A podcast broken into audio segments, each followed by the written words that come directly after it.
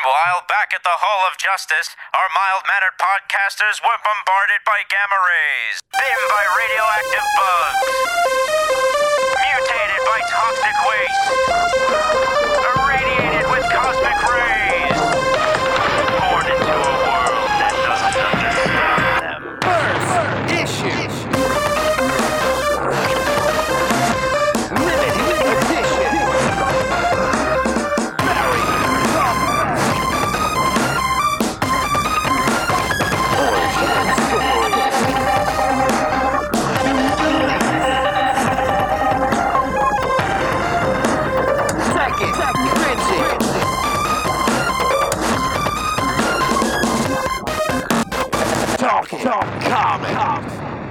Hello, everybody. It is Wednesday, January the 13th, 2016. And you are listening to the Talking Comics podcast. I am your host, Bobby Shortle. I'm in the house with Bob Reyer. Good evening. On the line with Miss Stephanie Cook. Hello. And also Mara Wood What's up? and Joey Braccino. Hey yo. So we are here, guys. It is award show time. Uh, over the last few weeks, last week, actually, last week, you've heard us talk about um, all our nominees for the Best of 2015 awards, and tonight is the night where we figure out the winners. Um, we're going to be picking, obviously, one winner for every category except for overall comic. Overall comic, we'll be taking our list of 10 titles and ordering them 10 to 1. Um, Much crying and sobbing has already been going on as we discuss this. we, uh, Everything's gonna be fine. Everything will be fine. don't Joey's here. Everything will be fine. Lock it in. Lock it in.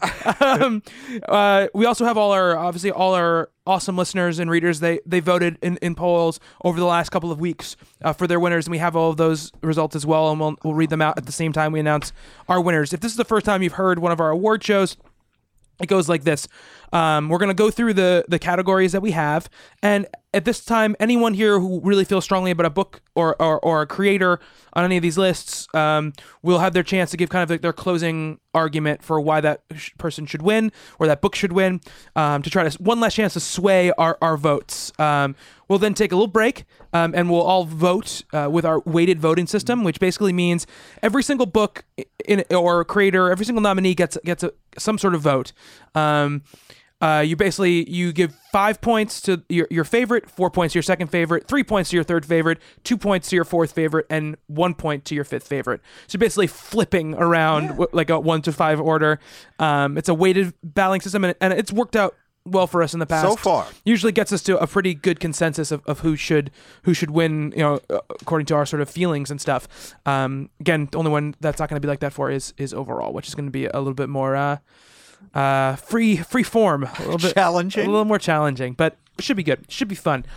Um, you know, we're we're probably not going to get a chance to really talk about any news today. Um, you know, we're, we're- but next week we'll kind of be back with our our regular sort of formats. Um, big stuff happened, obviously. You know, uh, Ryan Coogler is directing Black Panther, which which is huge. Um, we've got a Civil War two announcement, not movie, but comic book, um, and of course. Uh, I do not know how to say the name, Stephanie. I- I just I, I call it. Angoulême? Uh, is that what? That's how you pronounce it? Sure. Um, a- a- and the controversy surrounding uh, their Grand Prix, uh, their comp- Grand Prix. So we, we're going to talk about all that stuff next week. There is an article up on the site uh, that uh, that Stephanie herself penned. Correct? I'm not giving you credit where this it's not due. This is correct. I did um, a piece about basically breaking it down because I f- kind of was trying to follow the um, controversy myself, and I found that there was just a lot of here's where we're at, and like not really a good explanation of what all of it was to begin with, since it's a European comic show, um, and not everyone follows um, stuff across the pond. Mhm. Um, so it's kind of a breakdown of everything that went on and why it's a problem, other than it's 2016. Right. Absolutely. So make sure you check out the article, and we will be talking about that as far as and other stuff n- next week. We'll learn to pronounce it by then. Yeah, too, no, yeah, no. and I if you also want, I mean, Angoulême, just quickly touching on it, um, it's you know not to point the finger directly just at them, but there's also another uh, follow up article about the Eisners and the Harveys, which are Mm. two biggest in my eyes, the Academy um, Awards and the Golden Globes, so to speak, for comics, um, and uh, kind of pointing out their wrongdoing as well. Mm. So, um, just to shit on everybody, that's uh, up there too. equal opportunity shitter. That's Yeah. kind of the Yeah. point, right? Yeah, absolutely. um, uh, and of course, I mean, uh, we're not a we're not a music show, but David Bowie passed away this week uh, on I guess Sunday night. Uh, I found about it on Monday morning.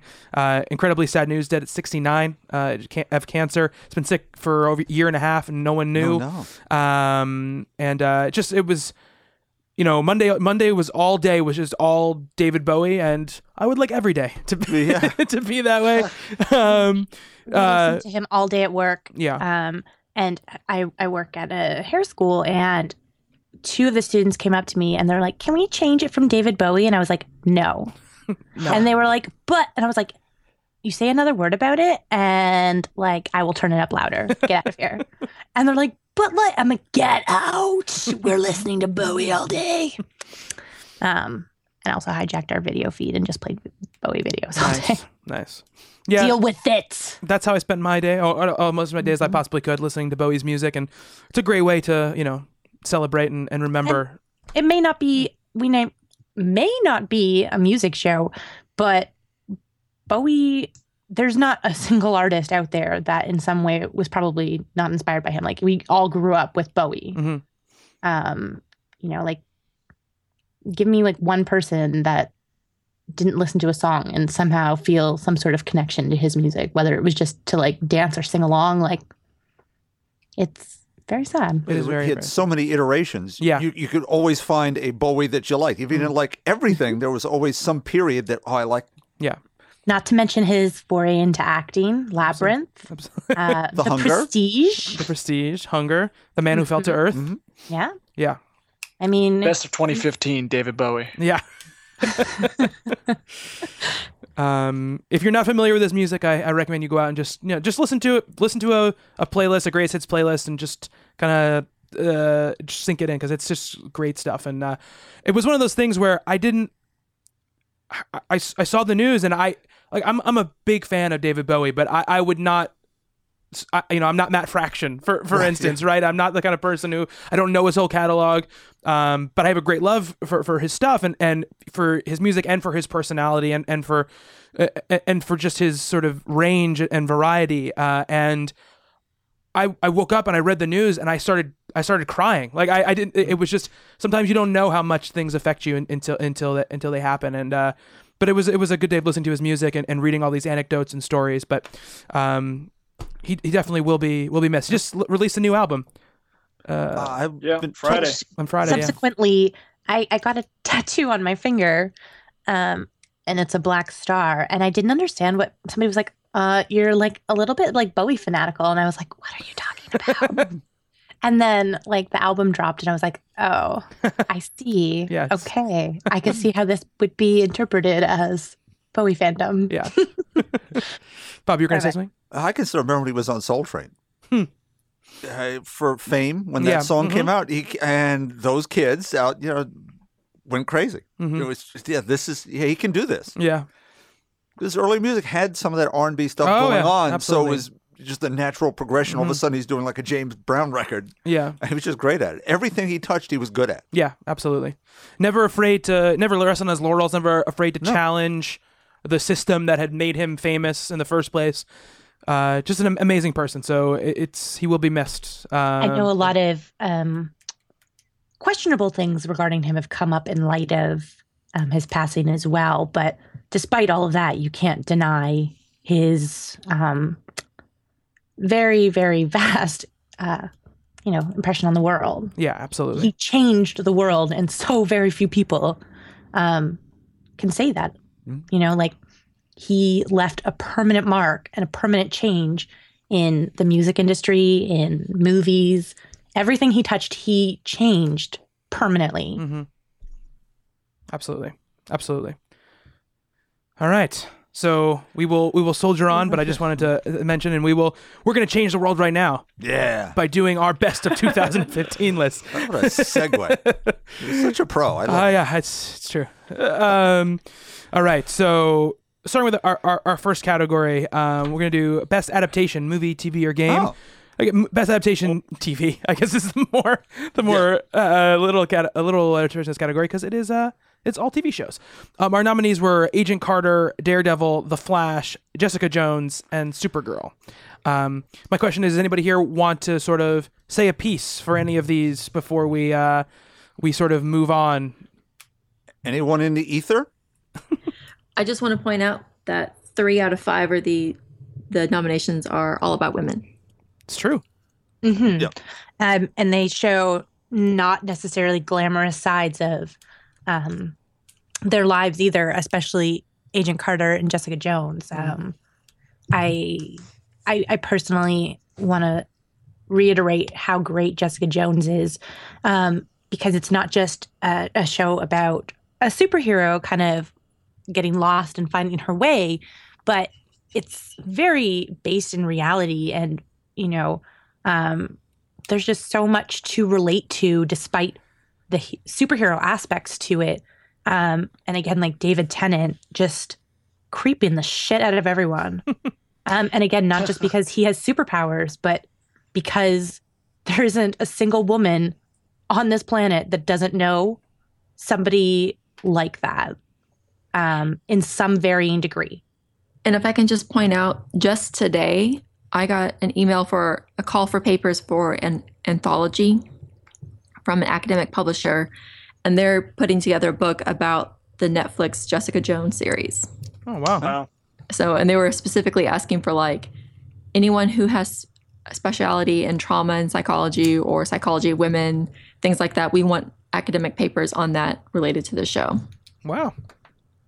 Yeah. So, So, I know. mean, um, I mean, I love Agent Carter. I I love all of these shows. To be honest, I mean, what I've watched of Supergirl and Daredevil, obviously, but um, it Jessica Jones is a groundbreaker um, for a lead female character and not making it, you know, like sexy and glamorous. Like this is one effed up show, and it they killed it.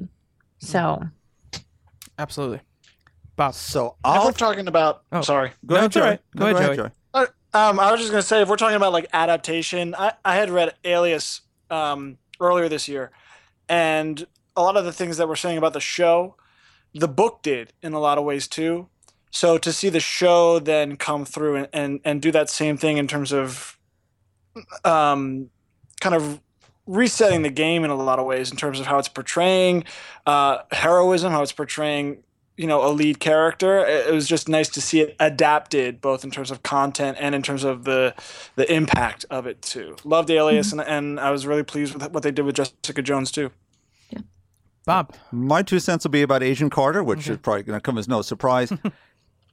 in setting it in that period where so much was changing in American society, and to put it out there that for younger people who don't read into the history or don't know what happened after the war, all those Rosie the Riveters, all those people who, these women who went into jobs and helped us win the war, who then found themselves shunted back out of the working world, whose contributions were not seen as important, and to have a character butt up against that, fight it with her words and her ability, and still be very entertaining without turning to a political street. Was very, very entertaining for me and very informative, I think, for a lot of other people. So it's a lot of points for a network show to address. Yeah, absolutely. I, I can't.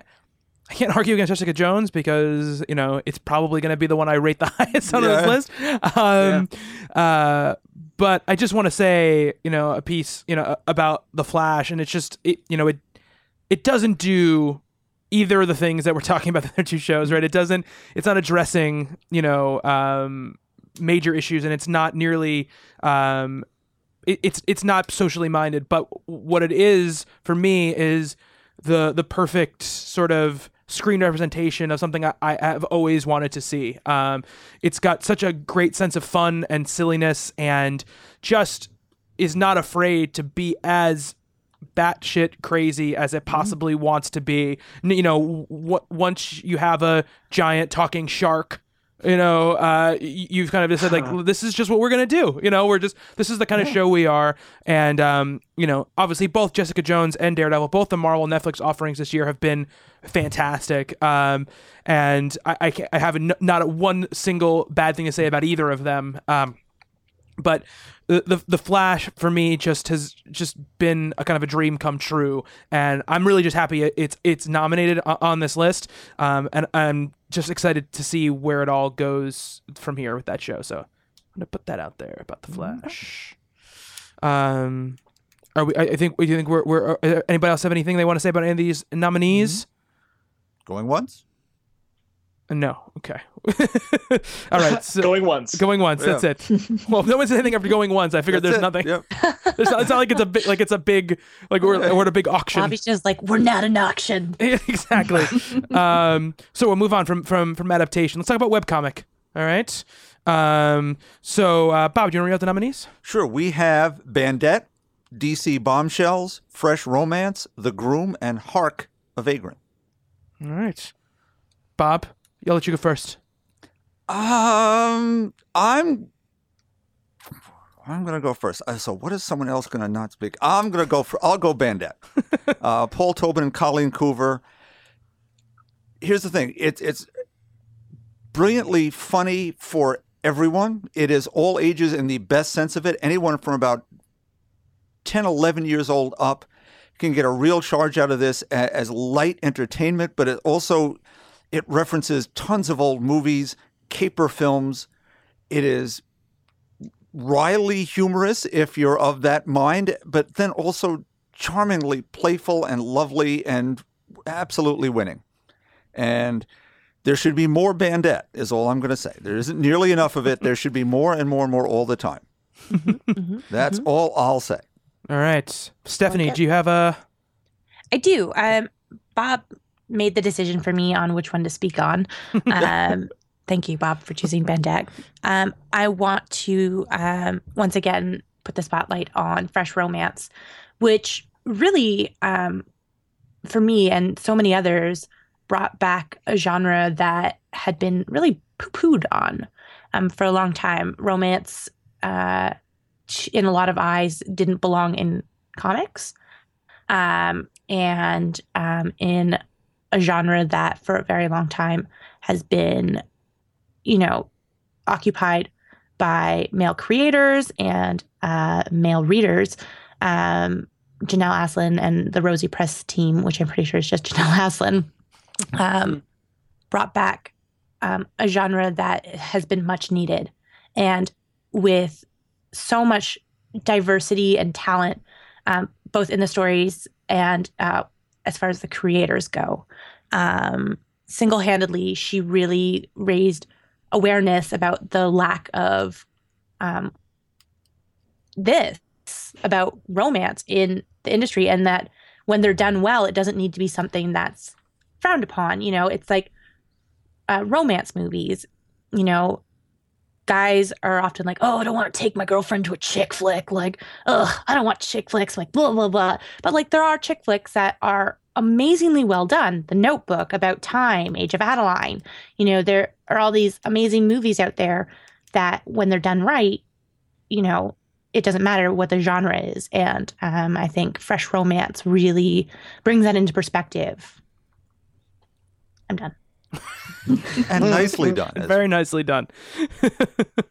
um, anybody else have any one they wanna they wanna talk speak of in webcomic before we move on? Guessing no. I'm making up for not being here for like half the I know you're like, doing nominees. I'm like, I got this. What do- what do I have to say on something? Bring it. you're doing a good job. You're doing a good job. I'm awake. I went to the gym. I'm all like Rocky style. I'm, you know, did my like Eye of the Tiger. It's great. I'm like buff. I'm gonna go take on Apollo Creed now. All right, good one. well, he- you could. He's dead. That escalated. So Yeah, that, you, yes. you probably beat him. Yeah, Apollo Creed is dead. That's true. Spoilers Well, for Rocky Four. Yeah. Took on the Okay, guys. Russian, yeah. Let's like not get technical. we obviously didn't have an Eye of the Tiger montage. My iPod was dead. It's sorry. I'm sorry. All right. Um, Joey, do you want to read out the nominees for best publisher? Best publisher, I did not write down, but I remember them. Boom Studios, Marvel, Image, DC, Yes. Yep. Dark Horse. Oh. Yes. oh, it. nailed it. You did it. you did it. You did it. Um, is there any of those you wanna you wanna stump for, Joey? I'm gonna stump for for Boom again. Um, as, as I did on the the best of shows too, because I remember when I was like voting on the website, like the statistics were very different than I was, and then kind of um, where I wanted. And, and the reason I like Boom is f- because the diversity of the line. Um, I think is just so was so good this past year in terms of both kind of all ages books. They have the Adventure Time stuff. They had um, they had fra- um, franchise stuff like the Bill and Ted stuff, and uh, then they had you know innovative, creator owned, really unique series like Butterfly. Uh, Butterfly, yeah, that was called what it was called. So it did a lot of the things that we kind of ask Image to do in terms of creator stone, uh, owned stuff. Ask IDW or Dark Horse to do in terms of the franchise stuff. Ask Marvel or DC to do in terms of the hero stuff. I felt like Boom tried to really diversify the line and, and cover all their bases and really open themselves up to all audiences. And um, did a, an amazing job of that in 2015. So I felt like that makes them, I think, the best publisher of the year. I have one word to say about Boom: Lumberjanes. Yes. Lumberjanes And Giant too. Days. Yeah, well, that's well, no. Lumberjanes is one word. Teen Giant Days is two. Um, and also, I guess, uh, Long Walk to Valhalla, which is one of our graphic novel uh, nominees, is, is Archaia, right? Yes. Yep. So Yeah. that's also Boom. Look at that. Look at that. Escape that. from New York? Like, what the hell is that? That's a comic book based on a movie that was made by John Carpenter. Well, I know what it is. I what know, I'm. Joey. I know. I know. Bob, do you mean It's like, look at the stance. Boom's like, hey, Long Walk to Valhalla, Escape from LA, Bill and Ted. did I vote Boom. you vote Boom. All right. Bob, you have anything you I will just say to say Okay. without without naming names. Okay. Variant covers too much, too many events, and price too high. And I'll just I leave I think it you're at talking about Marvel. I'm just saying. Bob, Bob is doing the opposite. Yes, I am doing the opposite. He's he's Oh, we Being can do that? contrarian. he's being contrarian. He's slagging something off. But but if I can say the flip side of that, would- Spider Gwen, Silk, Spider Woman, Captain Marvel, Ms. Marvel. It's why there's a conflict. Good yes. with the bad. Yes. you gotta pay the price. It's uh, it's why they are Literally. nominated. Yeah. Yeah, literally, you have to pay the price. Nicely You done. just gotta suck it up.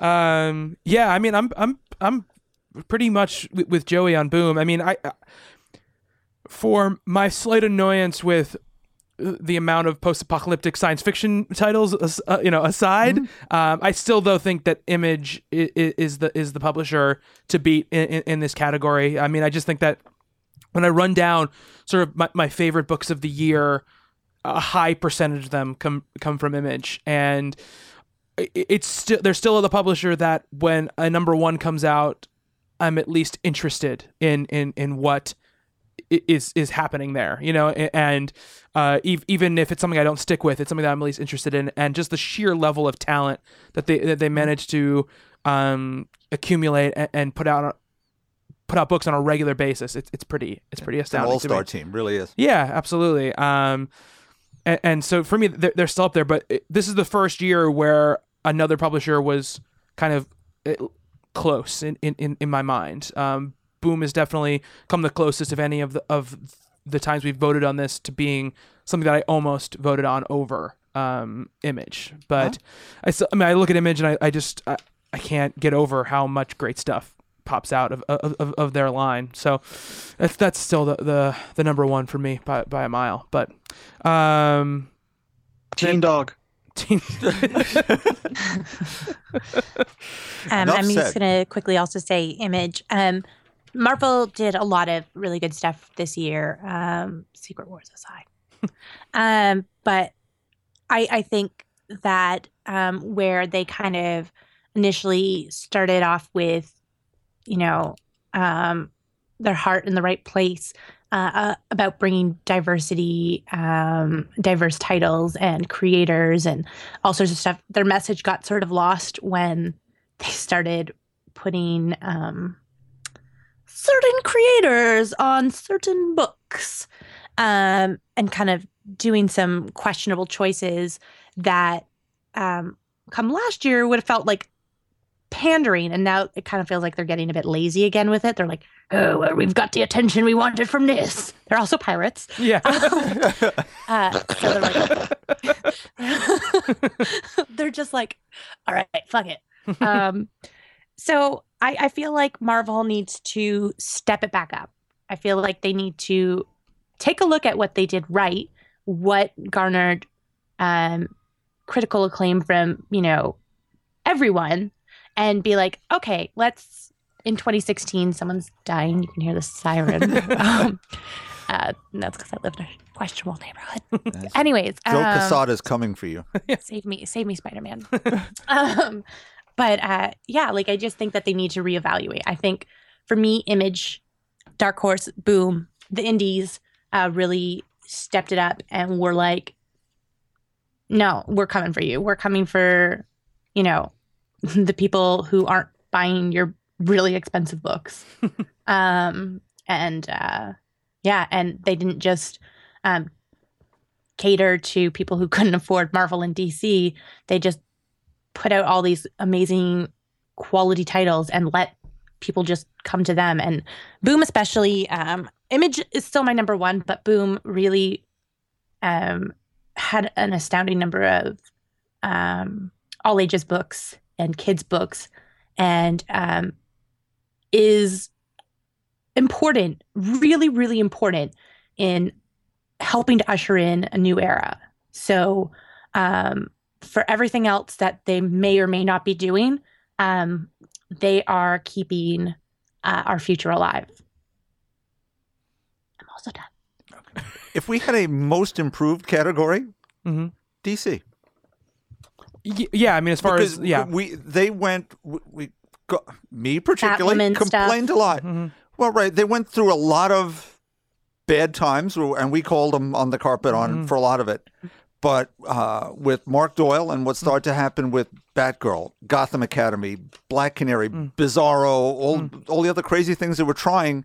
Not to mention Catwoman. Right. Yeah. Yeah, not everything is sticking, but you know what?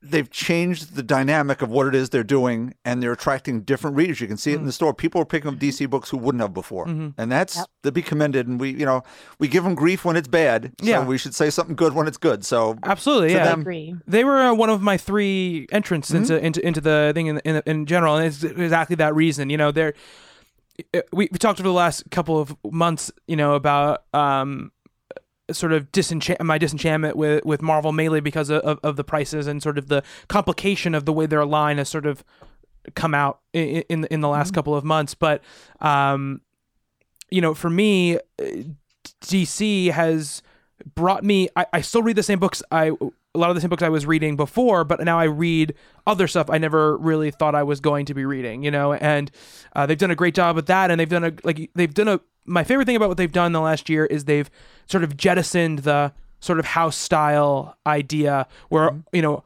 other than a few outliers, all the books sort of had the same look to them. Um, now books are allowed to have their own sort of feel and, and, and look. And you're absolutely right. Things have not stuck financially so much for them, but um, uh, I'm hoping as they make these inroads and that that changes for them because uh, I do really think that they that they've done some really cool stuff over over this past year.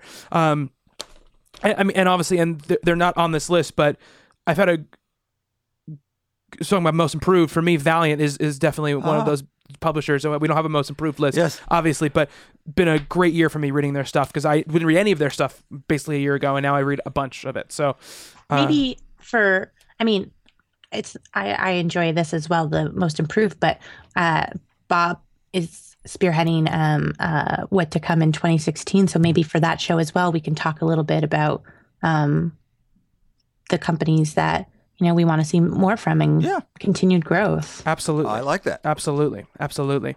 Um, so for the cover, I'm just going to run down the. There's no reason to argue about any of these. I mean, it's like it's just a personal taste, but I'm just going to read them out. Uh, Ant Man number four, Batman number forty, Hank Johnson, Agent of Hydra, uh, Inhuman number twelve. It's that. That's this, this is the um, Phil Noto variant, and uh, Thor number one, volume two, which is the Russell Dauterman wraparound cover. Um, those are the nominees f- for that. Um, I, I I'm know losing this one badly. I know Joey. Joey will say there's a there's a, a, a bear and an ant man, but um, Yes. but that that argument aside, we're gonna skip over debating about cover because there's really not much to debate about. um, uh, but let's go to breakthrough writer. Uh, Mara, do you have the nominees in front of you? I do. Okay. I do. We have Becky Cloonan, Ryan North, Stepan Sejic, Genevieve Valentine, and Chip Zdarsky. And uh, who, who's your horse in this race, Mara? When when I look at this list and and think about you know who I thought had a, a good breakthrough year, um, I I would like to propose Becky Cloonan, Hmm. and and part of that is um, Gotham Academy and Southern Cross. Mhm. I thought were two very different and yet both equally enjoyable pieces from her. Absolutely, and, and it's it's. I mean, a couple years ago, right? It was a couple years ago, right? Something that you were you talked about the the sort of mini comics, right? That she was selling. Yeah, yeah. Um, Um, they're collected now in um, a hardcover called By Chance or Providence. Oh, Um, but she is a fantastic writer, and um, we briefly touched upon this um, on the Misfits this week. But um, I especially think, you know, she's gonna be somebody that if you aren't watching now, you will be paying attention to next year, as she's gonna be the first woman to write The Punisher it's true. in 2016. hmm That's Um, awesome. She was the first woman to draw Batman, and I, I realized Well, the first I- woman I to draw to draw. Oh yeah, the Batman book. Sorry, sorry, sorry. Yes. Yeah, yeah, yeah. um, officially. I yeah, mean, officially. Yeah, no, you're right. ladies all over the place are like, "I'm gonna draw Batman." Yeah. But, uh, No, what Ramona Fradon know, did and in she also- Super Friends. Yeah, yeah. I just meant I just meant not the character in the book, the actual book, Batman Batman. book. Yeah, yeah, yeah, Yeah. Just to clarify, that's all. uh, but yeah, her her work uh, with Wolves, the Mire, uh, Demeter, uh, Demeter, whatever you want to call it, um, is just brilliant. Like she is an amazing writer. Mhm. um, again, the work that she has done with Gotham Academy um, and everything else that she's done this year, Southern Cross. Um, I, I think she's proven that she has an incredible range, and um, I agree 100% with you, Mara. Like she is um, probably my number one choice here for Mhm. best breakthrough. I think the distinction for me is I used to think of her as an artist, Mhm. and now I think of her as the whole package.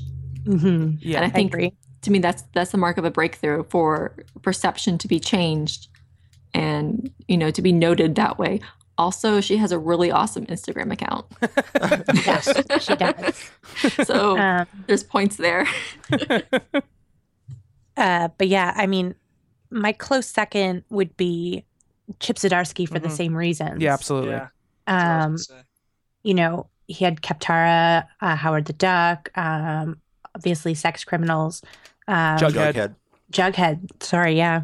Um, I think he really made a seamless transition from being an artist uh, to being a writer. And I mean, obviously, he's still an artist. Being a writer doesn't take away.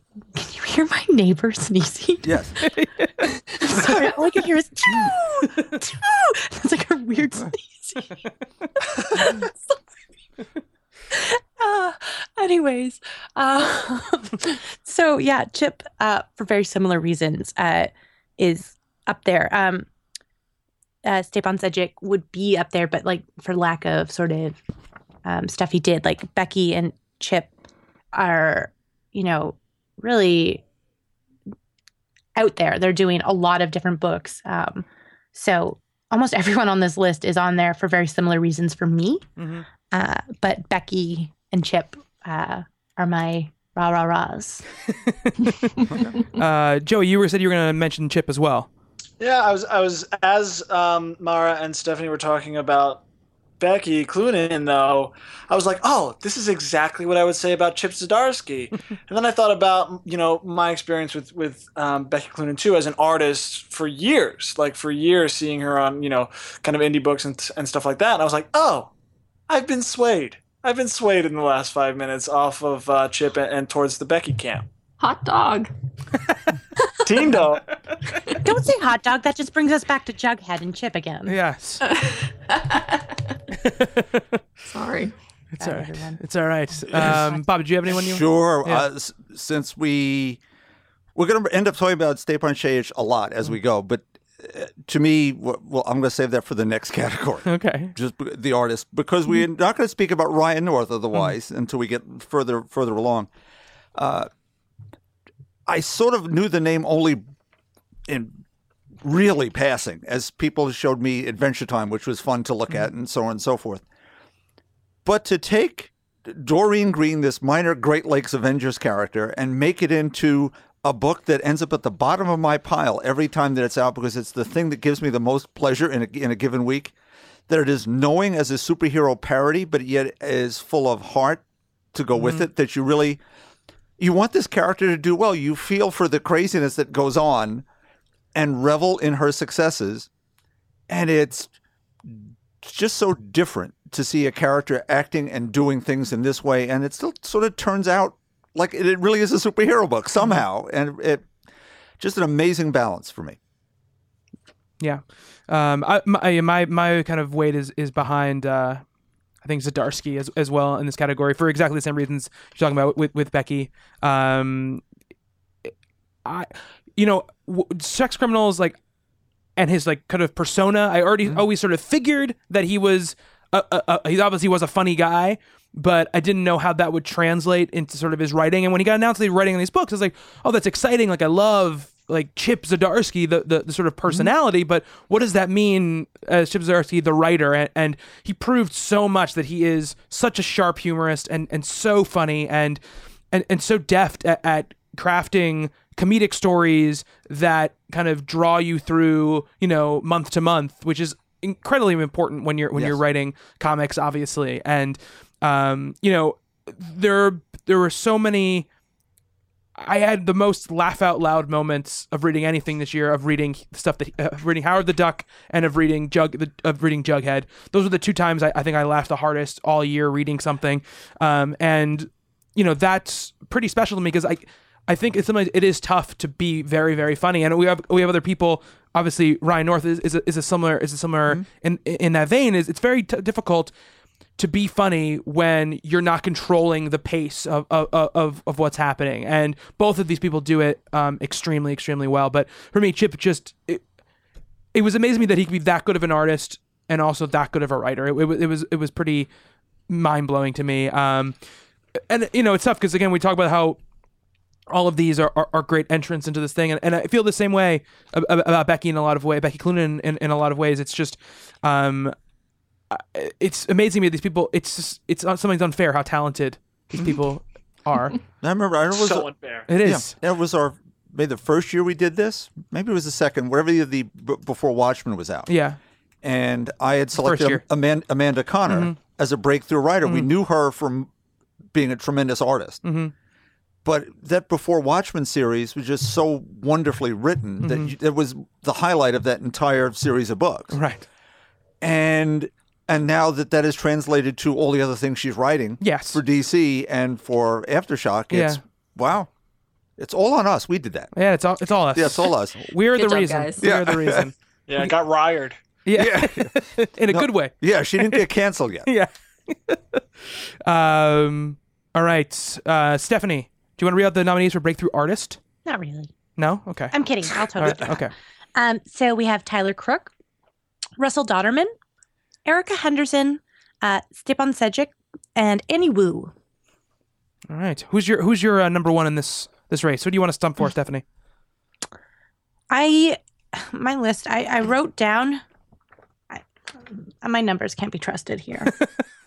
um, I, I know who I put forward for this, um, and I know why this person isn't on. Okay, somebody else go.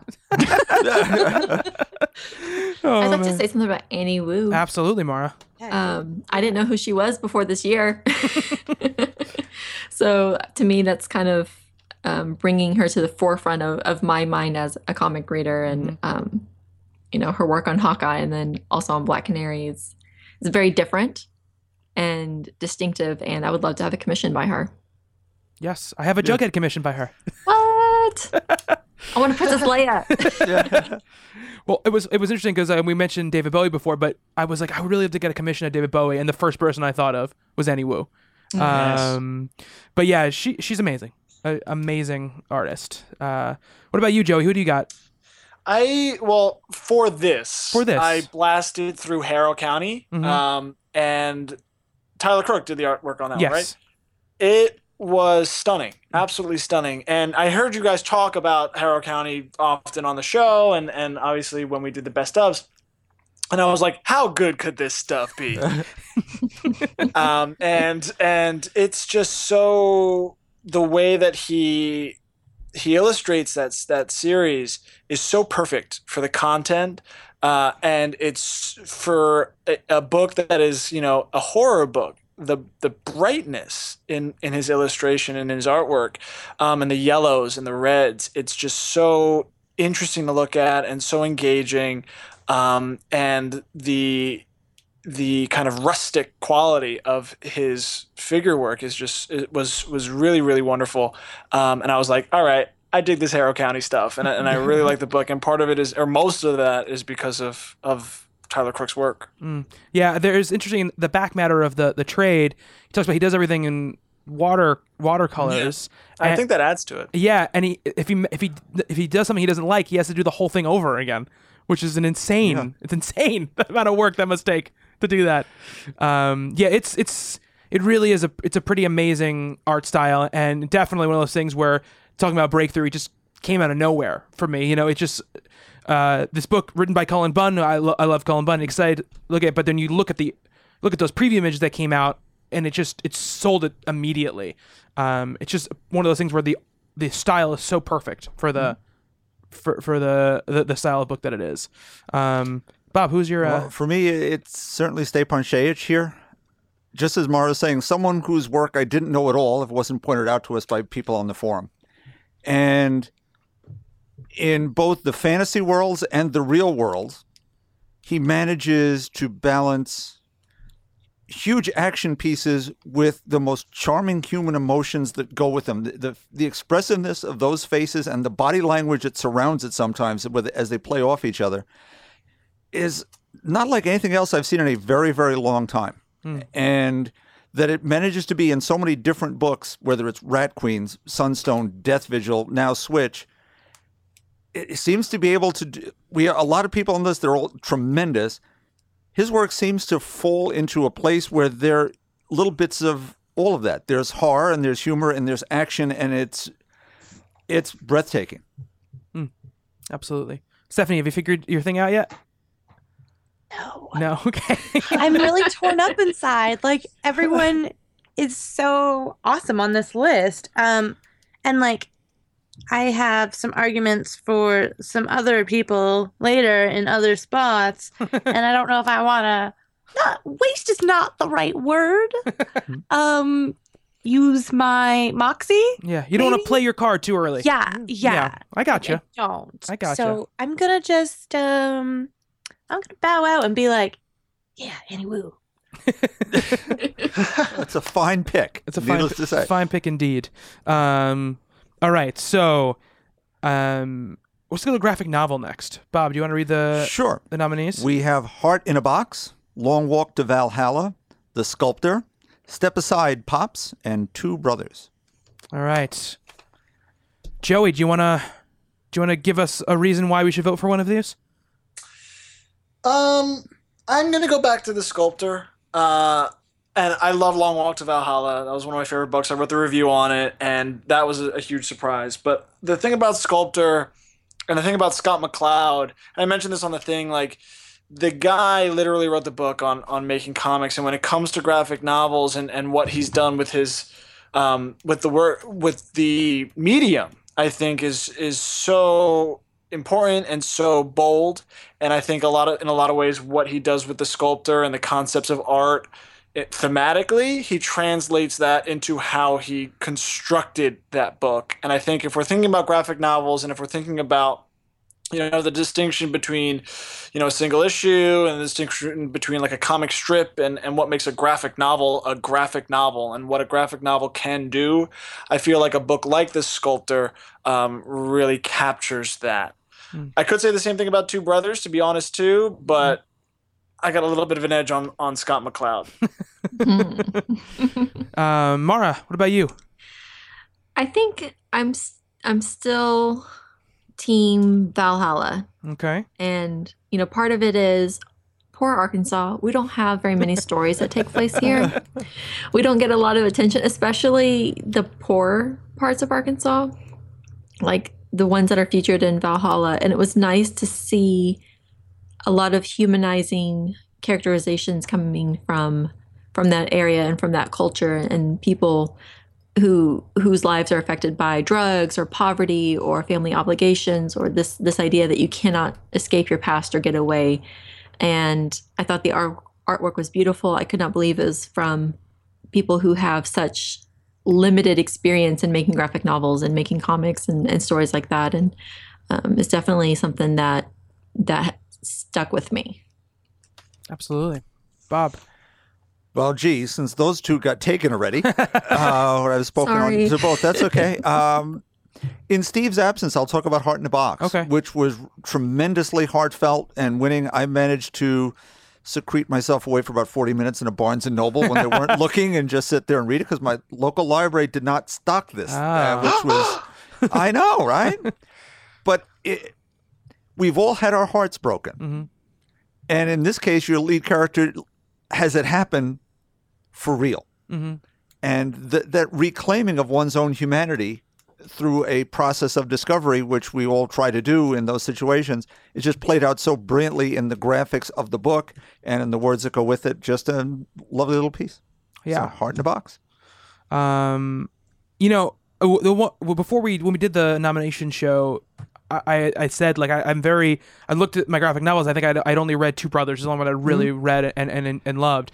Uh, and Two Brothers is great. Um, it's it's one of those books though. It's so it's so it's a difficult read because it's so It's dense. it's dense and it's also there's there's nothing really hopeful about Two Brothers, right? It's no. it's Right. very you know, Day Tripper is is an intense book and a dense book, but it's a book that ultimately uplifting in, in, in a lot of ways, even though it's about death.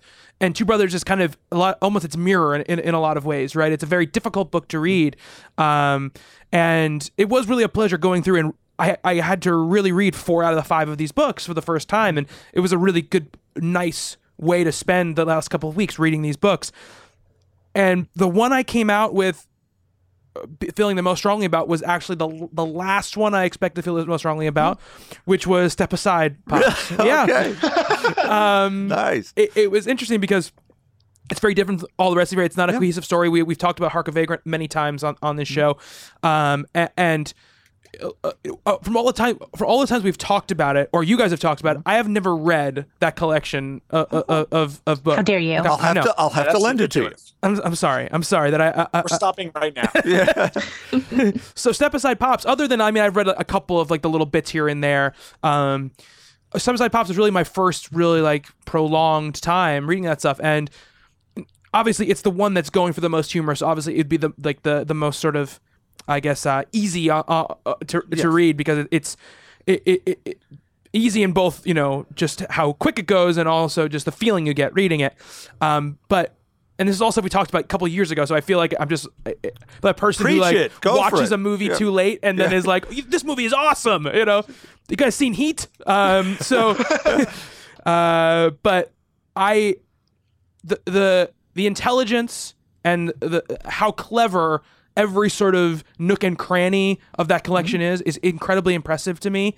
Um, you know, I I found myself going back and rereading those little like um comics based on those little cards that she would like those Yes, antiquated yes. cards that she would find her like you know putting the story out of what those were um and you know just like i don't think i've ever read a collection of comics that kind of riffs on Wuthering Heights and and stuff like that. All that stuff is it was just such a breath of fresh air to me, and it might be because I read it right after I read uh, Two Brothers again. Perfect palate cleanser in that way. yeah, exactly. But when after I read all these books and and I there were things about all of them that I really really loved and and um you know uh, with the sculptor probably being the, the closest to, to this for me, but uh it just I just had so much fun and and I, it was the one that.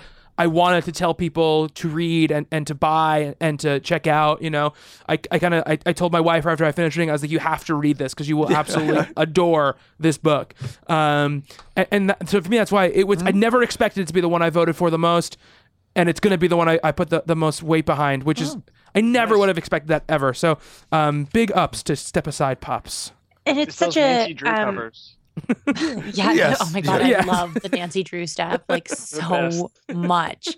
Um, but it's such a great gateway comic too, because the Step Aside Pop stuff has that very um, familiar Sunday newspaper strip kind of feels to them, and, and everyone read those.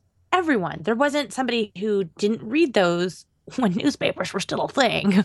um, you know, like and it's relatable in that sense. Like it's like, oh, it's it's a throwback, and you can give Step Aside Pops, Hark a Vagrant, um, anything Kate Beaton to literally anybody, and there is something in there that they will love, not just like, love.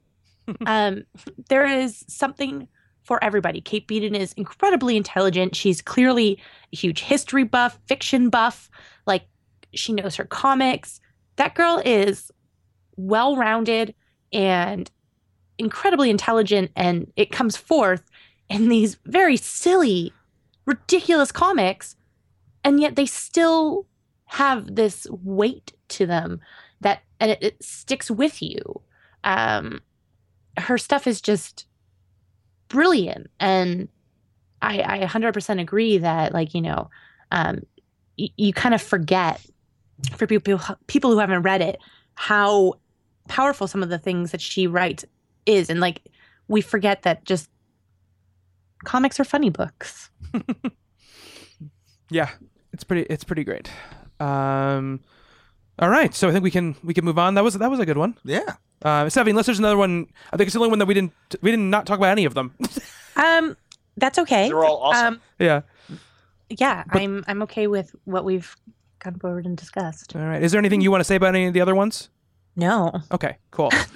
No. No. no pff, gross All that's been Um, said can be said. uh yeah no i'm good All right. Um, we're gonna single issue in one shot next. Um, I'll read the nominees out. We have Batgirl number 45, Captain Marvel number 15, Lazarus number 15, Silver Surfer number 11, and Wicked and the Divine number 13. All right. Joey.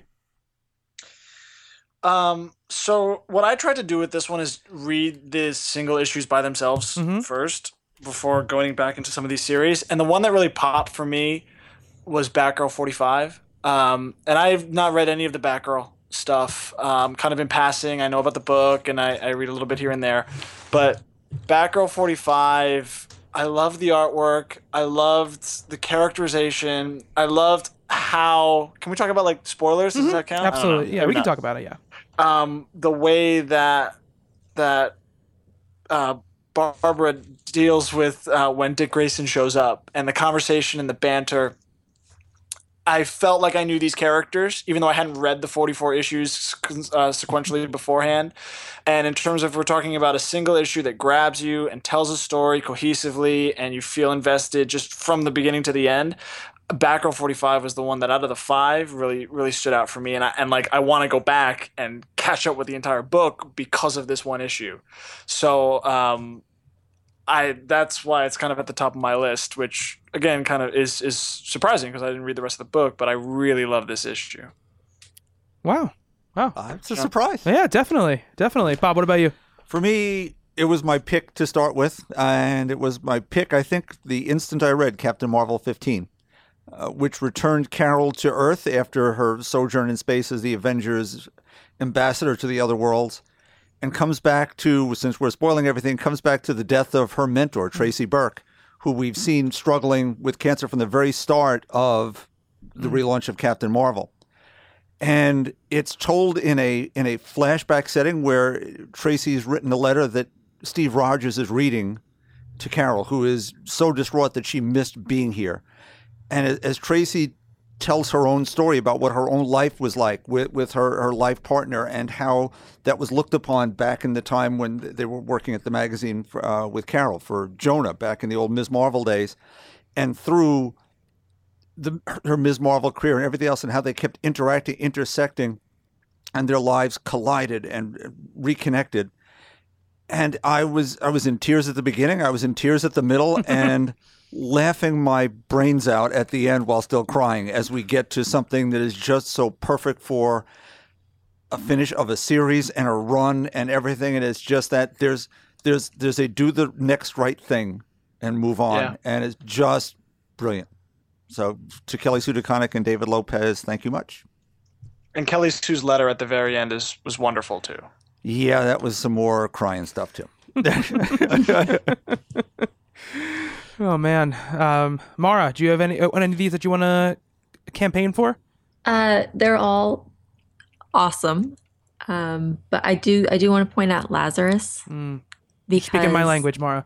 Uh, that that issue just blew me away. I mean, I think I mentioned before that I've been following the series since the beginning, but no no other issue stands out to me than the issue where Sonja and and Forever are are fighting, and it's so heartbreaking because these two women don't have any friends and they they are finally connecting with each other and then forced by their families to to battle. And then Michael Lark did such a great job narrating that scene just through images. And it was the uh, I, I believe it was the wrap up for that arc too. So it was kind of um, Yeah, it was. Ended on the the cliffhanger where you're like uh great Yeah. um, so that was one that you know it wasn't as emotional as as Captain Marvel or as just delightfully adorable as as Batgirl, but it was one issue that you know in prepping for this this awards show and everything, and I just had gone back on a whim to read all of Lazarus, and I was like, yeah, this is this is my favorite issue. Yeah, it, it's it's one of those issues where I, I feel like if you weren't to talk to somebody and say, here's like an issue that defines kind of what the whole sort of series is sort of like, you know, I, I, mm-hmm. I think that's that's that issue as well because it really does show you the heart of that issue, which is this. We talked about this when we were doing the best ofs, mm-hmm. the, the the nomination shows, how there are these characters who the last thing in the world they want to do is is is fight, but that's all they have been ever trained or bred to do, and, and just such an amazing issue. And like you said, Mara, writing and art, it's just it's a it's just so fantastic. Um, that was one of the things where because I'm I read it in trade, so that was the that was like the last issue of the series I read for a very long time, and I and I just like. Uh, it, I, le- I I I finished that issue and went, "This is the fucking best thing out there." Like that's that's how it left me after that that that that last arc, that third arc, and to me, having an issue make you feel that way is like that's the definition to me of, of, of a great issue. Like if you want to punch the sky after you you you read it, you know it's a good yeah. issue. Exactly. Just classic. Yes. Yeah. um, absolutely. I mean, I mean, for me, uh, Silver Surfer number eleven is, you know, uh, it's it's so it's it's two things, right? Because it's it's the it's the narrative and and it's the it's the characters that make the issue what it is, but just also design wise, it's so above and beyond anything I've I've read this year. Yeah. You know, it it reminded me in a lot of ways of reading that Batman issue. Um, you know, where we had to sort of like turn or, turn Yes. around the, th- uh, the where it was the issue itself was a maze.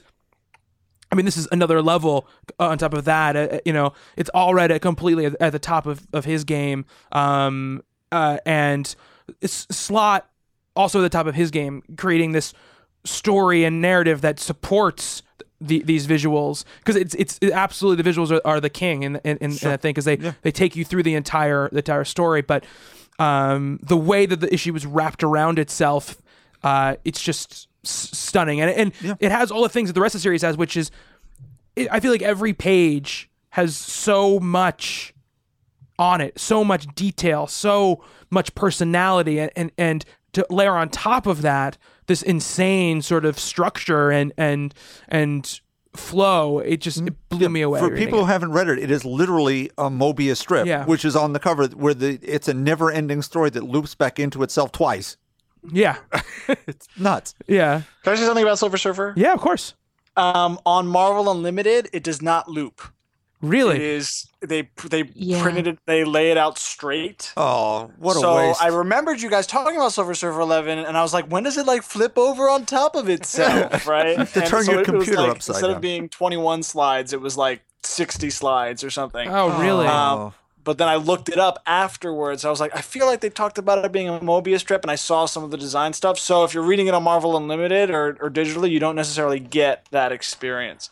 Yeah, the Um, guided view did a huge disservice to me there. Yeah, that's a big shame. Um, because it's this crazy thing where if you if you don't break off of the, the strip, you'll never finish the book. yes. Like you have to break, the, you have to do exactly what, What the the character surfer has does. to do. Which that was one of the such a genius thing. You have to do what the character does in order to finish the story. You have to break out of the cycle because the book doesn't naturally take you off the cycle. You you you could end up just going around and around and around on it. If, Which should be pleasurable, I yes. guess. That seems much more effective than what I read. yeah, yes, absolutely, absolutely. Damn it, Marvel! Um, but yeah, it's just it's just a brilliantly designed book. I, I one of those things where when we were doing issue best issue, it was like one of the first things that I that, that I thought of was that. So absolutely, and it's it's tough- even tough to pick in that series a, a, a best one issue because Yes. there are other that that, that issue is definitely the showiest of all of them, right? But there are like that whole Galactus thing is like is, is so amazing. But we'll talk about that later in another. Speaking category. of which, yeah. um, yeah, let's do let's do story arc. Bob, you want to read the nominees? best story hey, arc. do I not get? Oh, to say sorry, I'm any sorry. Stephanie. Oh, I'm sorry. God, So just have to be a jerk at least one time a show. No, huh? it's the first time I forgot you, so that's pretty impressive considering there's five of us here. no, I just want to reiterate um Batgirl again. Like I Mm. I think that this issue um is really pivotal for DC. You know, we brought to attention the fact that um, DC was probably the most improved in terms of publishers this past year. And um, given the enormous controversy in Batwoman, where Batwoman wasn't allowed to marry her partner um, a couple years ago, this issue was such a turning point for me and um, in viewing DC and kind of seeing how they're like, oh, okay, we get it. Like, this is the world. It's 2016. We get it. Okay. And uh, the story was just so touching um, and emotional. And you could see that all of the creators, um, the whole team were just, this was such an important book for them to write, draw, put together, and put out there.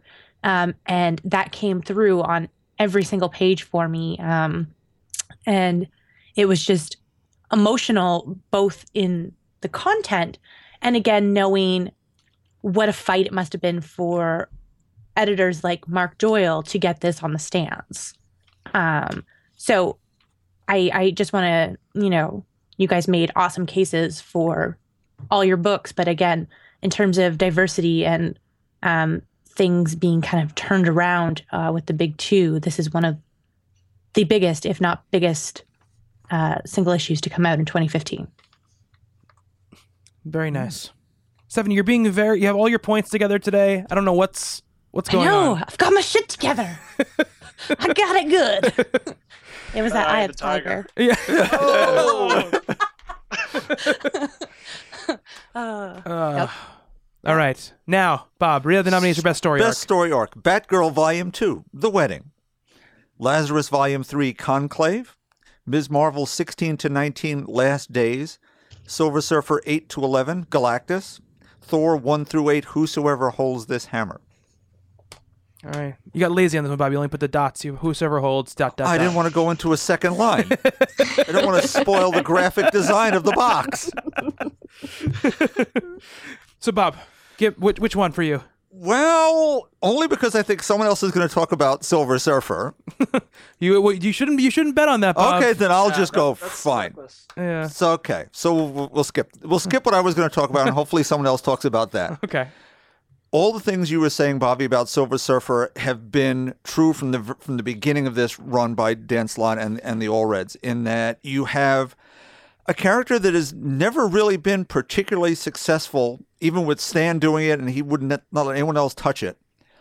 It has become a way to to espouse a, a wonderful humanistic philosophy, as Stan did through the book, but also give us cosmic grandeur and and splendor, wild humor, a, an amazing supporting character co-star at this point in Dawn Greenwood, who is our eyes on the universe as she explores everything and learns for herself, but while doing it, teaches the Silver Surfer what it's like to be human, to be responsible for one's actions that he's done for all these centuries and and uh, as Galactus's herald. It's a book that'll make you laugh and cry. It'll make you turn it upside down and read it backwards, provided you're not on the internet. And just amaze you every time you turn the page at, at the words and the pictures. So, Silver Surfer, those three stories as he comes backwards around to the to a planet that is filled with one from every race of all the planets destroyed by Galactus, and he has to face up to this is what he did, and tries to find them a new home by facing off against his former master. Brilliance. Yeah, yeah. It's a it's an amazing amazing arc. Um, you know, uh, we talked about issue eleven, um, but the other issues in it are. Um, I can't remember. I can't remember. What, one of them was so affecting to me. I can't remember which number it was. Uh, it was so affecting to me. Like I, it was one of those intense, like emotional e- experiences. You know what I mean? Where the planet was killing them? Yeah, That- yeah, yeah. Yes. Yeah. That's 10. I ten. Yeah, it's ten. Okay, yes. it's Yeah. ten. Yeah, ten. Uh, you know, uh, I remember. I think it was late last year, early this year. I remember it was when Stephanie pointed us towards Requiem, right? Silver Surfer Yes. Requiem, um, which is a pulverizing couple of issues of, a book. Um, but this book, that issue felt like that to me, you know. But and then you could contrast it with sort of like the, you know, the fun mayhem of, of 11 It, it's it's amazing they can shift tone so much and and it and it work so so well. And of course, it's gorgeous. It's a drop dead gorgeous book, hundred percent. Um, Mara, what, what's your what, what's your uh, horse in this race? For for arcs. For arcs. Um, I think it has to be Miss Marvel, The Last Days, and part of that was the payoff for a lot of the the things that Kamala was going through at the time, um, issues with her family and with Bruno and and with Captain Marvel and all these things started to come together in this time that was so stressful for her that I mean each issue in that arc was just it was emotionally draining but still very rewarding. And it was one where when I went back to read it again, I was like, this is the this is the kind of comic I want to read more of and just renewed my my love for the character. Amen. Same. Is that yours too, Joey? Yeah, and uh, the one of the reasons why I really latched onto that series in particular, and, and is that the high school that she goes to is five blocks from where I live. Mm-hmm. You know, obviously fake, like fictional, like Yeah, yeah. it's fictionalized, right? But you know, every every time she goes to the high school, or, or in the in those last issues where they use it as the the the shelter, um, the the it, it, it, it hits home, you know, and, and the way that that book really brought all of the craziness of superheroics, Marvel, the whole Secret Wars thing, and brought it down to Kamala and the the, the stuff with uh, her family and the the shoot. They they break into the room and there's like cats there. Is that that's in, in those issues? and I'm like, and I'm like, this is like a Secret Wars tie-in book, you know, and and oh yeah, this is why Miss Marvel is as good as it is and, and does what it does. So living in Jersey City, having that that relevance, but also on top of it just being a really really amazing book. Um, yeah, that's why it's at the top for me too. Stephanie, what about you? Um, for me, I mean, the strongest connection I have to something in this, um, in this category once again is Batgirl. Uh, and I mean, I I think I summed it up Mhm. um, as best as I can when I spoke on um, the single issue, uh, and that more or less kind of brings together mm, the whole volume for me. It was just so solid. Um, so yeah, I mean, Thor's up there, but it it lost some points for that. Who's Thor shenanigans? that was the whole conceit of the arc. yeah, it annoyed me a lot. like that aside, it was great, but I just I wanted to know. Um, yeah, I mean, again, I think I think I'm with Bob with with with with Silver Surfer. I mean, the the, the closest thing for me is uh, is Lazarus, and we talked about um that we like we, just just as Stephanie had said when talking about single issues. Um, but Conclave to me is like the first two arcs are both amazing. Like it's it's all it's all great. Um, but just the sheer force and, power of, of what Conclave does and how it, it it dips you into you know this this world in a in a way that you you you didn't in the in the, in the first two. Um, you know, it just it does what what all great series should do which is it it just gets better as it goes. You know, it's it, it- for me the mark of greatness is each time you sort of you know leave something you're like oh that's the best that it's done you know even though right before that that was the best thing that it had done and and for me conclave w- was that way Oh, the momentum as it built into Yeah. that was just inexorable. Yes. And it was terrible to watch because you Yeah. could see it was coming and it was not going to be good when you got there, but you had to you had to watch. Yeah, yeah. And there's like, you know, there's there's spycraft going on in that too, which always makes me happy in, in any sort of any sort of story and uh, you know, it sort of was the place where even though there's, there's obviously still more unanswered questions to come after it's over where all the sort of machinations that have been going on throughout the first two uh, all the double crosses and all of like the the steam happy people's backs sort of came to a head all, all at Yeah. one time and that was a great feeling to see all of those things sort of converge in, in, in one place uh, It makes me really excited for the source book that's coming out this year. oh yeah that's So ready to like dive even more into that world. Yeah, absolutely, absolutely. Uh, the, Um, the moment the uh, the Lazari Yeah, the Lazari. come together, Yeah. it is it is really sad. Yeah. Uh, it's wow these. y- You're immortal in all, and I get that, Mm, yeah. but this is not a great existence. No, no, no. not at all. I, it's just that they're like playing p- poker, like Yeah. sitting around playing poker, and just that's such a great. Like I said, it's like they're, these they're killing these people bred to kill.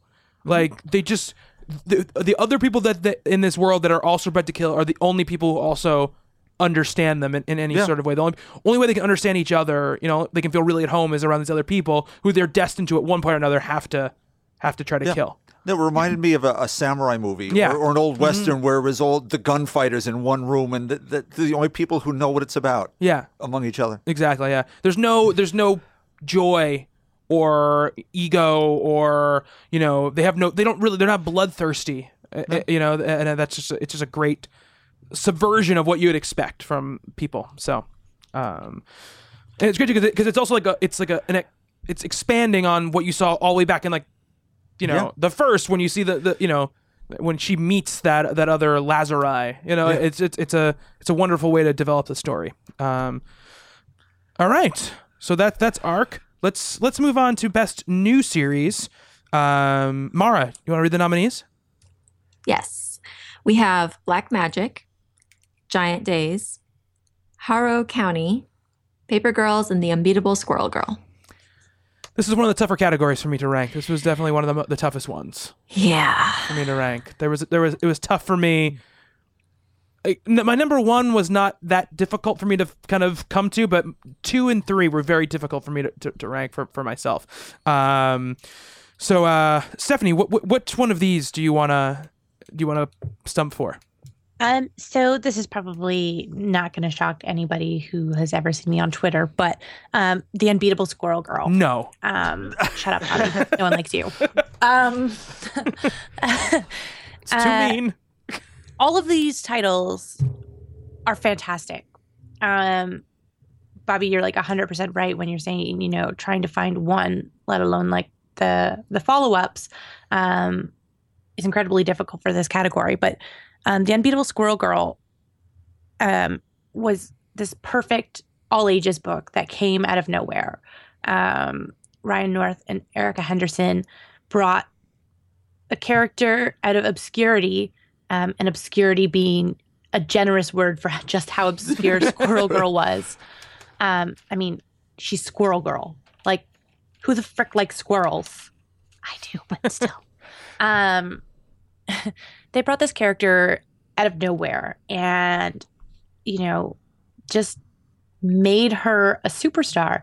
They made her into something that felt like an original character. Uh, this felt like a boom book or an image book or just anything. It didn't feel like a Marvel book to me. This was full of so much heart, so many positive messages, and it just embodied everything that I could possibly want for an all ages book featuring a female lead like this. Um, it's funny. It's, you know, it's got more than just a superhero beating up the bad guys. It's got kind of these weird logical responses to why don't we just like talk it out? Um, and all of these other things that you kind of joke around. You're like, that's great. And then you're like, oh, that's really actually kind of a, an incredible message for kids and like young people reading this. Um, I went online and was talking about how great this book was. And creators like Ed Brisson responded and said stuff like, this is the first like comic from Marvel or DC in like how many years that I've been able to read to my daughter, read with my daughter. And like that just for me is monumental. Um it's such a turning point when a book like this can have the numbers to keep going and to keep getting people interested in the new arcs and you know not just picking up the single issues but the trades too. Um, the quips like the little commentary along the bottom. Oh my god. Chipmunk Hunk Guys, Koi boy. like, Koi boy. oh my god koi boy. Um, it's just such a fun book. Um, fun fact I read this news story the other day about Ryan North getting stuck in a skate park. Like he was stuck in one of like the slopes. I was like, what? My friend was like, You've never heard of this story? And it was like this huge thing that got written up about in all the papers. And I was like, Of course, this is Ryan North. Also, how did he get stuck in a skate park? He's like six eight. Anyways. Um he's like, I just wanted to take a photo of my dog and this skate park thing, and then it started raining. um anyway What? yeah, go look it up. Seriously, Ryan North skate, Skate park. park. Like, um, but yeah, that aside, Unbeatable Squirrel Girl, it was just perfect. I, I don't have a single bad thing to say about this, um, and I think we need more comics like this. Um, so yeah, Very nice. Sold. Yeah. Lock it in. Um, Lock it in. uh, Bob. This, as for everyone else, I guess, was the hardest category for me too, in that it's turned itself around three different times as as we go. What I what I was is now at the bottom, but, but of a very great pile of stuff. Uh, a lot of things I'd have said about Squirrel Girl, Stephanie already has. So I think uh, let's try, let's go Paper Girls. This is a book that I I always loved what Cliff Chiang was doing with the Wonder Woman art, but didn't like where the stories were, but just really appreciated what he did, and it was just gorgeous. Was, I, I want him to do something I can just totally embrace.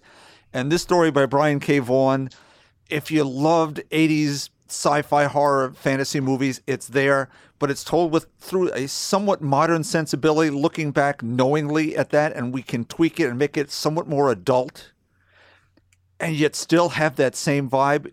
We care about these girls in Stony Stony Creek, Stony Stream. Why am I drawing a blank? As the name of the, the crazy town they're in, mm-hmm. where it's each issue is ended with a cliffhanger, and they're really good, and they each one turns the story on its head. Mm-hmm. That is not easy to do. That is just clever, clever writing, and I'm invested. So many of these image books we always talk about, they all read like ch- arbitrary chapter breaks of larger stories. Not this one. It, it's it's planned to end on this panel on this page after you've turned the page from from nothing to Yeah. what's going to happen next? and I need to read next month. And I'm I'm I'm monthly on an image book. I never do this. I am here. Paper Girls, just uh, revelation for me.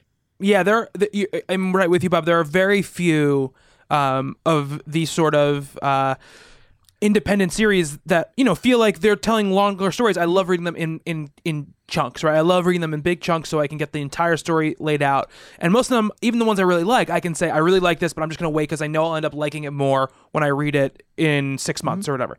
I can't do that with Paper Girls. I I, ha- I want to read it every every every single month. It's it, it it propels me to read it every month and like you mentioned every single time there's a cliffhanger it tor- turns the story on the head mm-hmm. and I, you know i keep in all in all was it th- four issues three issues Three. three issues each of the three issues you know each issue two and three i expected them to be about the thing that was the cliffhanger in the issue before and it's not. But not in that sort of annoying like oh why can't they ever address the stuff that they bring up way. It's just a it just always keeps me guessing. And you mentioned about looking back.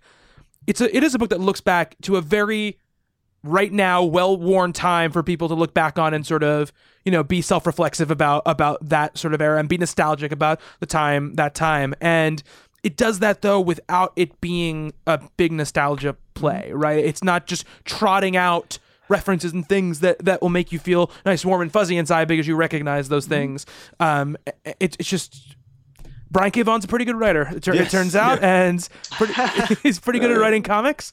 Uh, and yes, it- it also turns out that if you send away for that American Newspaper Delivery Guild card, you get one back. that's pretty awesome. What? John DeBraua, uh, John DeBraua answered that question for us. Uh, he tweeted a photo of his new membership card to Wow. the American Newspaper Delivery Guild.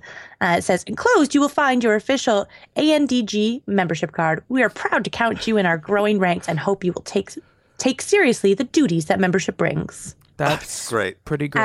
Um, Sold. Never forget. Lock it never forget, you can stop presses, but you can't step us. See you en route. Wow. That's pretty great. Yeah. Yeah. That's pretty so, good. just as an added bonus, there's there's fun perks to being aboard Paper Girls. There absolutely is. Absolutely is. Yeah. Um, Mara, what's what's yours in, on this list? Well, this one kind of goes back to what Stephanie was saying about um, fresh romance and it kind of re- reviving a a genre. And for me, with new series this year, Giant Days was very refreshing. Um, I've I've read a lot of a lot of girly manga in my day, and I love the slice of life stories where you know it's just you have your characters and you have the life that revolves around them, the the people they interact with, and it's just low key and really easy to identify with. And that's Giant Days for me, and that was something where. Like I read the first issue and I text Maria and I was like, "Did you read Giant Days yet?" and we just went back and forth, and it made me really miss my college days when I used to live in a dorm. I used to be an RA, and uh, the people you hang out with the most are the people you also share a shower with. And it was really nostalgic, even though the setting is not in America, but the, the way the characters interact with each other and the situations they found themselves in was something that, you know, I, I really look forward to reading Giant Days each time. And it's really nice that a lot of the issues can be read by themselves. Mm. Yeah, I mean, it- it- Giant days it's interesting because I think there are books right that you read and you admit Paper Girls. One of the books I read initially, I'm like, I love this. This is gonna mm-hmm. lists. This is gonna be on lists. You know, I I I, I decided right now, and, and Giant Days is that kind of book for me where. Uh, I read the the first issue. and I was like, I like this. When it comes out in trade, I'll read it. You know, this will be a fun thing to read. And I read the trade, and I, I came out here. And I, I really liked it, but it, it in in the in the weeks and months since I've read it, instead of it sort of receding back into the background of my mind or whatever, it's it's grown in my estimation, and you know I find myself thinking about the relationships in that book and, and the way it's laid out, and and and and the the visuals and the the, the such distinct characters, and it's only it's gone up my my kind of totem pole of books very very steadily over, over the last couple of months and that takes a, a special kind of book to, to do that you know it, takes a very special kind of book to be something you read put down and then two months later think more about than when you put it down initially. And yeah, Giant Days.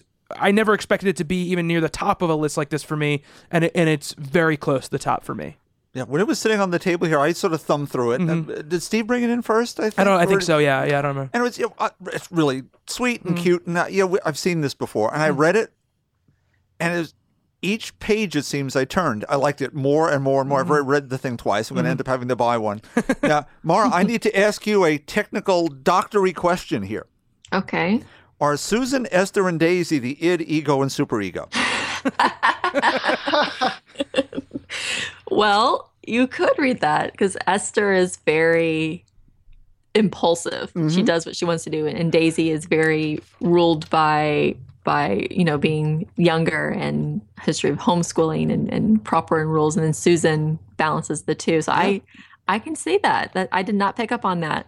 That's awesome. Thank you. Mind blown. That's a psychological lens, critical reading. Yeah. I'm gonna have to start from the beginning and just read it like that now. Make some annotations. It's a new book you can write. It is. It is. Uh, Joey, w- what about you? I have Giant Days It's you. for all the same reasons. Okay. Same. Same. All right. Samesies. All right. Um, miniseries. Uh, Joey, you want to read these out? Sure. Uh, we had The Death Defying Dr. Mirage. Is that correct? Yes. Yes? Lady Killer. Mm-hmm. Star Wars Shattered Empire. Alex and Ada. And A Force. That is correct. So, Joey, what what what, what is it for you on this list? Uh, this is a tough one. I really liked all these books. Um, I'm going to go with Death Defying Dr. Mirage. Oh. Uh, first of all, I was shocked when I purchased the book and I was like, oh, Valiant. that was, that's pretty cool. Uh, so I read it, um, and I didn't realize that this character had had been around, Doctor Mirage. Uh, and I love the character. I love the art style. I love the writing, and I love the kind of concept of her abilities um, and her role and how she used them. Um, and comparing to all the rest of the miniseries, all of them were really good. They were all very different. Mm-hmm. Um, but in terms of one that that popped for me and one that I kind of like uh, remembered first, I would go with Doctor Mirage. Stephanie, what about you? Um, yeah, it was really close uh here, you know, like before um uh before we did the nominations, I probably would have said Alex and Ada out of this list. Um, but spoilers, Dr. Mirage and Lady Killer took my number number one and two spot. Hmm. Um, Lady Killer, I had read like a little the first issue of, um, and I had stepped away from it and didn't come back to it. And not because I didn't want to, but just kind of, you know, things build up. You wind up get falling behind, and whether things are good or not, you um, just fall behind. Uh, plus, I was fairly certain the miniseries wouldn't finish because Bob kept championing it. So um, I was pretty sure it wouldn't get a good ending. So That's That's Um, not a bad ploy. You know, that could that could definitely happen. uh, that being said, Joelle Jones, Jamie Rich, um, with uh, colors by Laura Allred. Um, so the first thing I noticed about this book, coming back to it and reading it all in one sitting last night, was the art is easily some of the most beautiful art I've ever seen in a book. I totally agree with Yeah. you. I read it. I read it the other night, like two nights ago. I was blown away. I, I I heard you talk about it, and I knew it was a little bit good, we were good looking because it was you. But whew, I, I was floored. Sorry to And- interrupt you, Stephanie. Yeah, no, Joelle Jones. She has really, really um, clean pencils and inks, um, and then you get those bright colors that Laura Allred is known for, um, and she just turns that into like magic. Um, they are a dream team. I I want them to keep working on things. I loved the whole aesthetic to it. I loved that you had this housewife and it wasn't sort of um the, the scenario where it's like the americans the tv show where they're marriage is a lie, sort of. Um, this was a situation where she's an assassin, a, a hit woman, and she's choosing to be a housewife uh, and not to be domesticated and all that stuff, but because she wants a family, but she also wants to work. And the work she's choosing is to kill people Mhm. violently. um, and then come home and make freaking casserole and just be like, hey, honey. Hey, kids. What's up? How was your day? Want to know about my day? Too bad I'll have to kill you if I tell you. Yeah. Like, she lives this dual existence. And the story is not just incredibly believable, but it's engaging and interesting. The characters are all fantastic. Um, Mother Schuller. Yeah, Oh yeah, I was just gonna say the mother-in-law is um, interesting. and you know it, it's mixed with that sort of sexism that you obviously see um, in that era and you saw a lot going back to you know speaking about agent carter um, the year of sh- showcasing sexism uh, but it was such a fantastic read and um, i was just floored by how much i enjoyed it um, i again I don't I really liked Dr. Mirage. I really liked pretty much everything on this list. Nothing compares.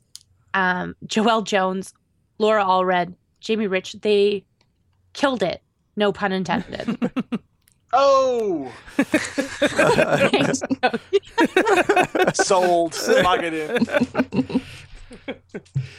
Oh man, what about you, Bob?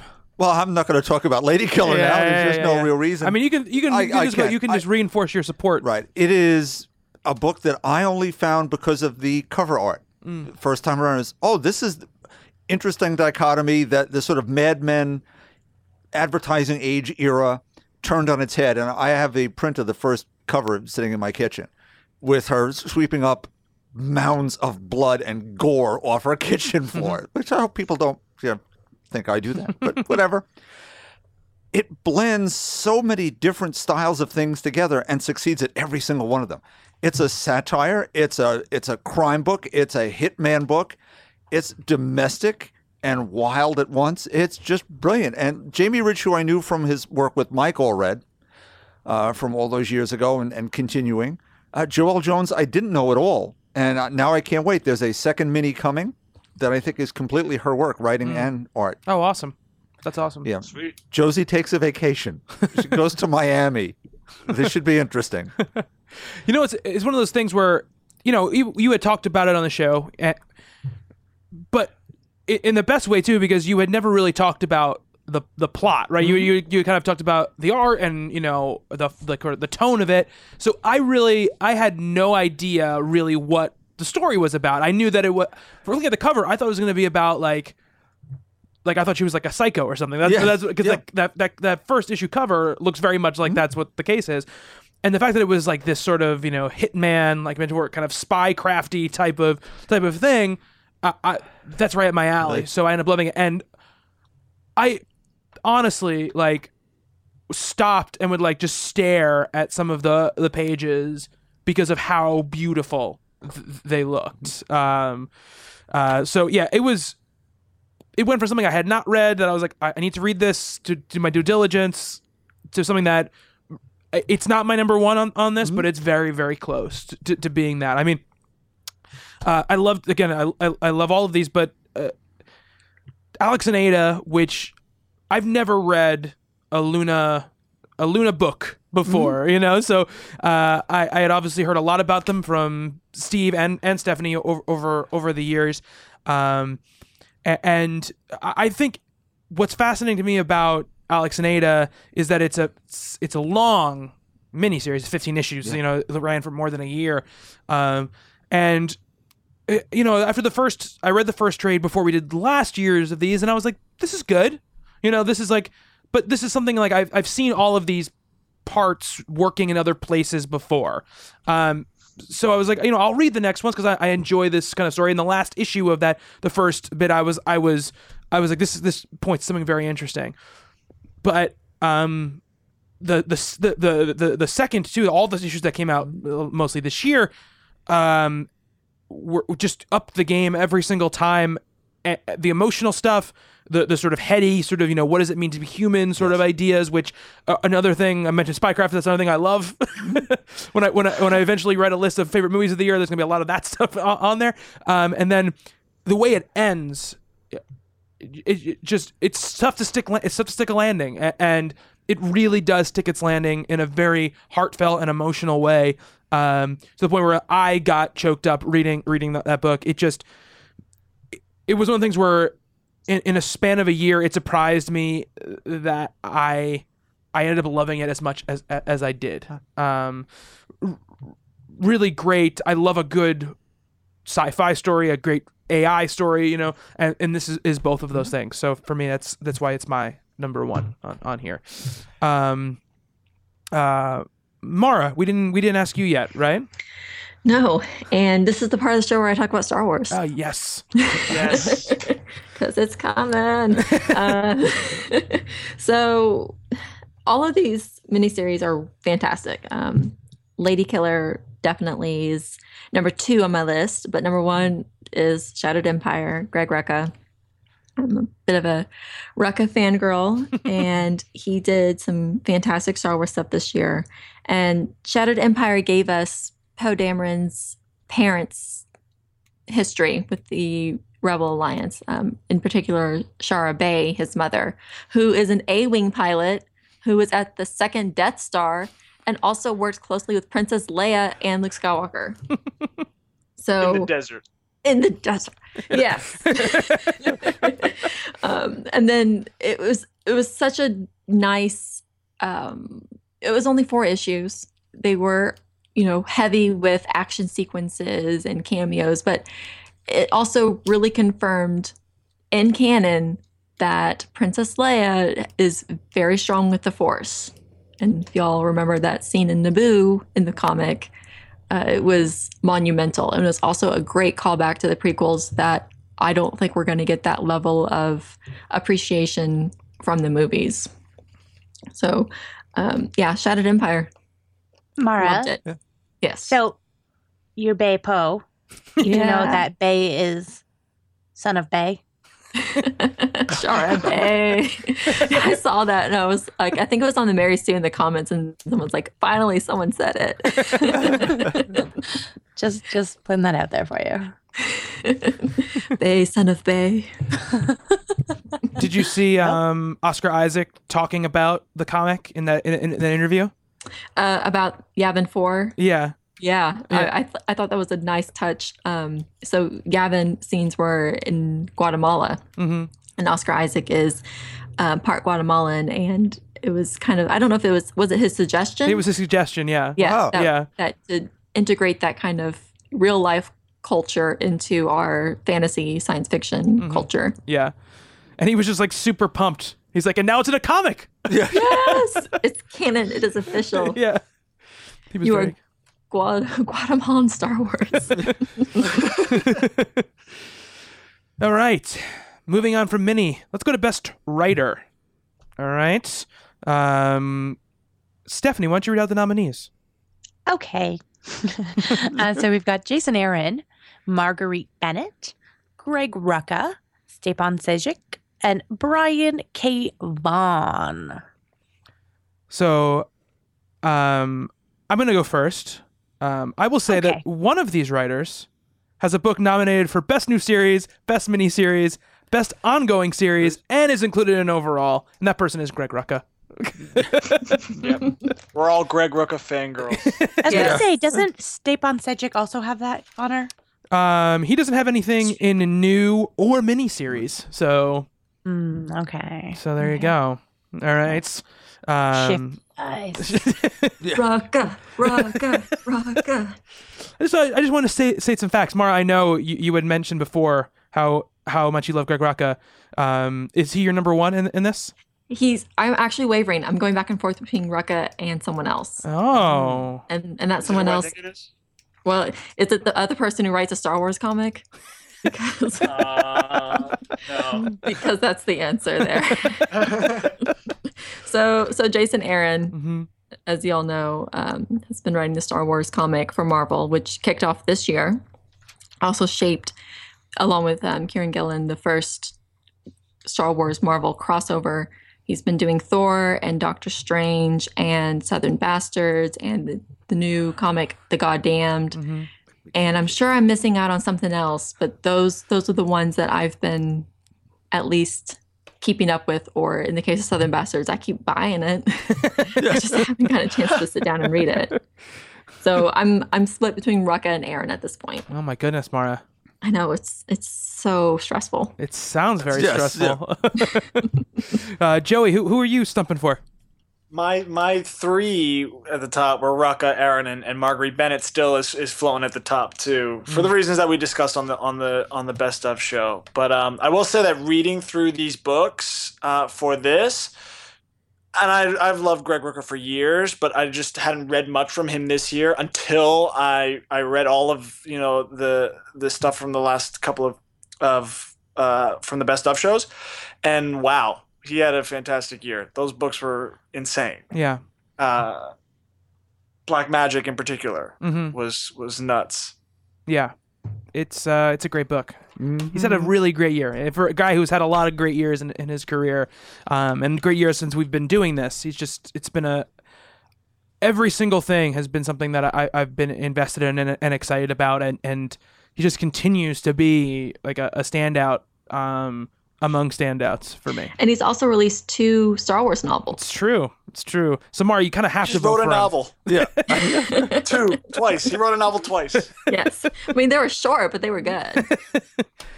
Oh man. Um, Mice and Men was short. Look what happened. oh, that was might be my favorite novel ever. really, Yeah. really. Um, that's for another. That's another Yeah, show. We'll do that. Yeah. favorite favorite novels. favorite novels ever. Um, Stephanie, who are you? Uh, who are you invested in in this one? All right. So we've got Marguerite Bennett, who over the last two years has been credited with something like 150 issues of comics.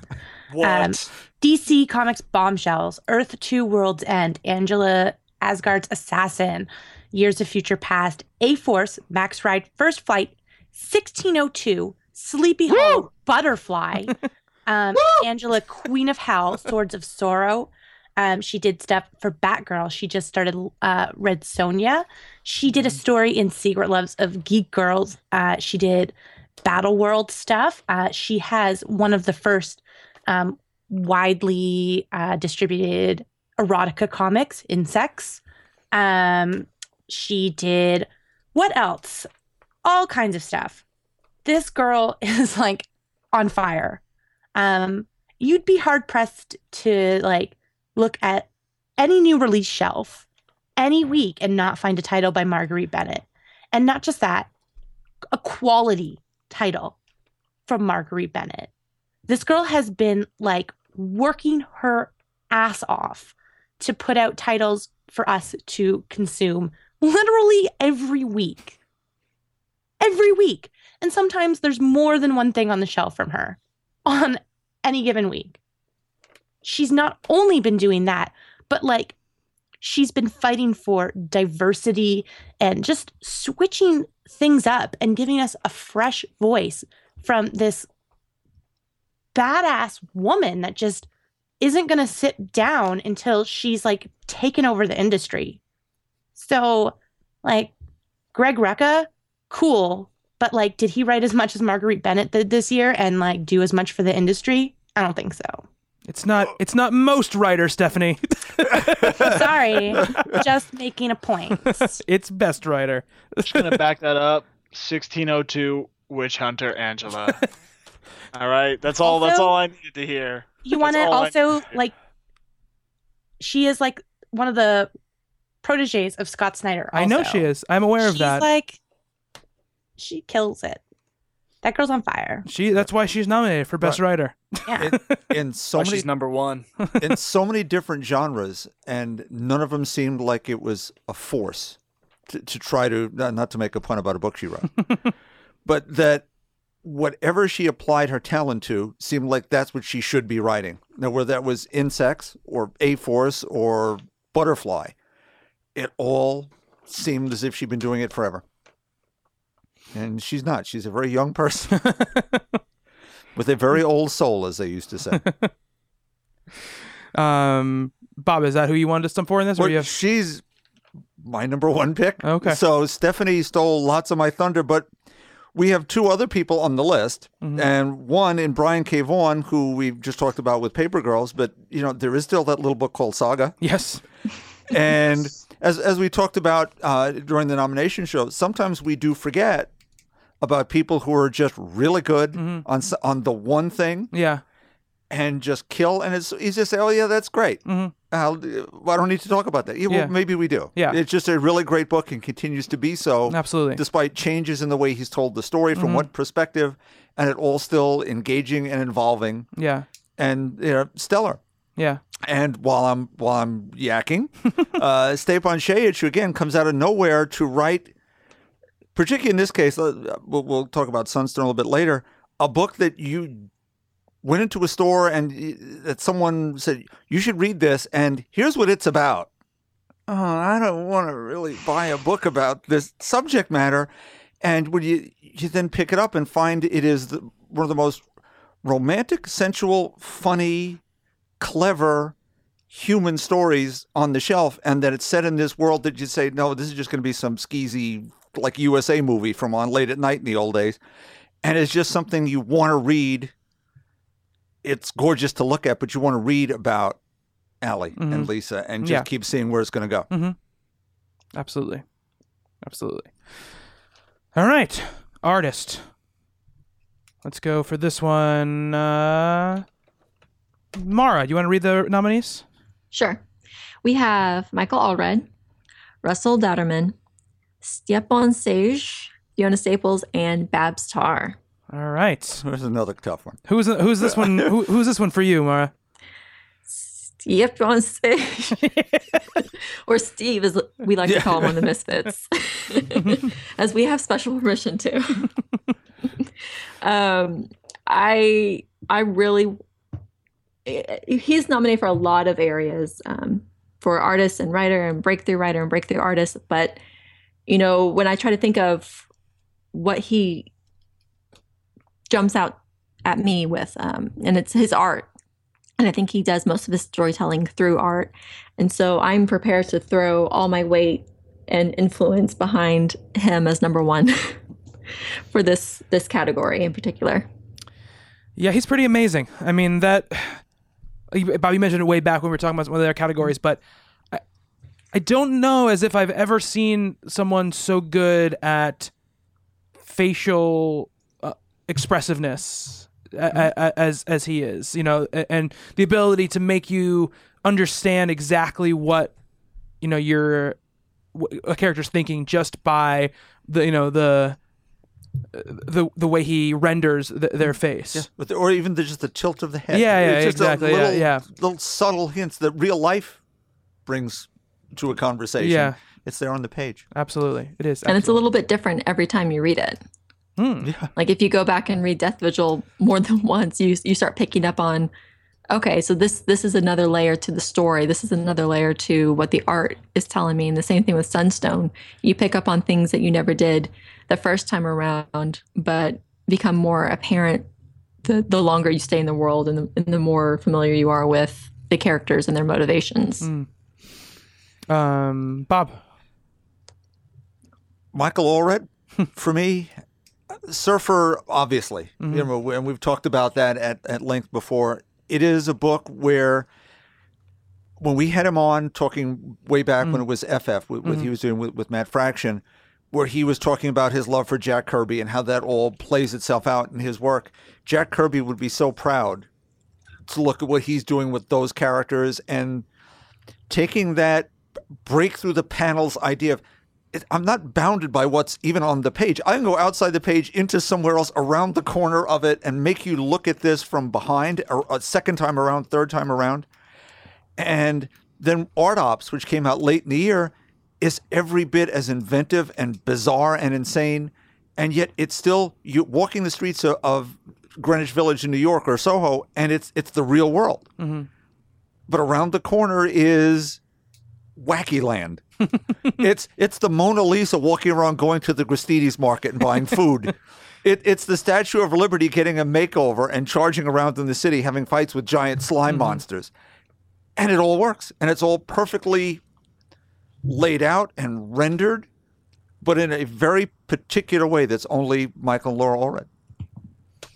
Yeah, it's tough to argue against Michael Allred. For me, it's like anytime he's on a book, it's it's a book that you need to take notice of, and it's, it's going to be absolutely insanely gorgeous. And like you said, we've talked about Surfer in, in sort of detail about how how wonderful it is. Uh, for, for me, you know, this list is a tough list. I mean, we obviously.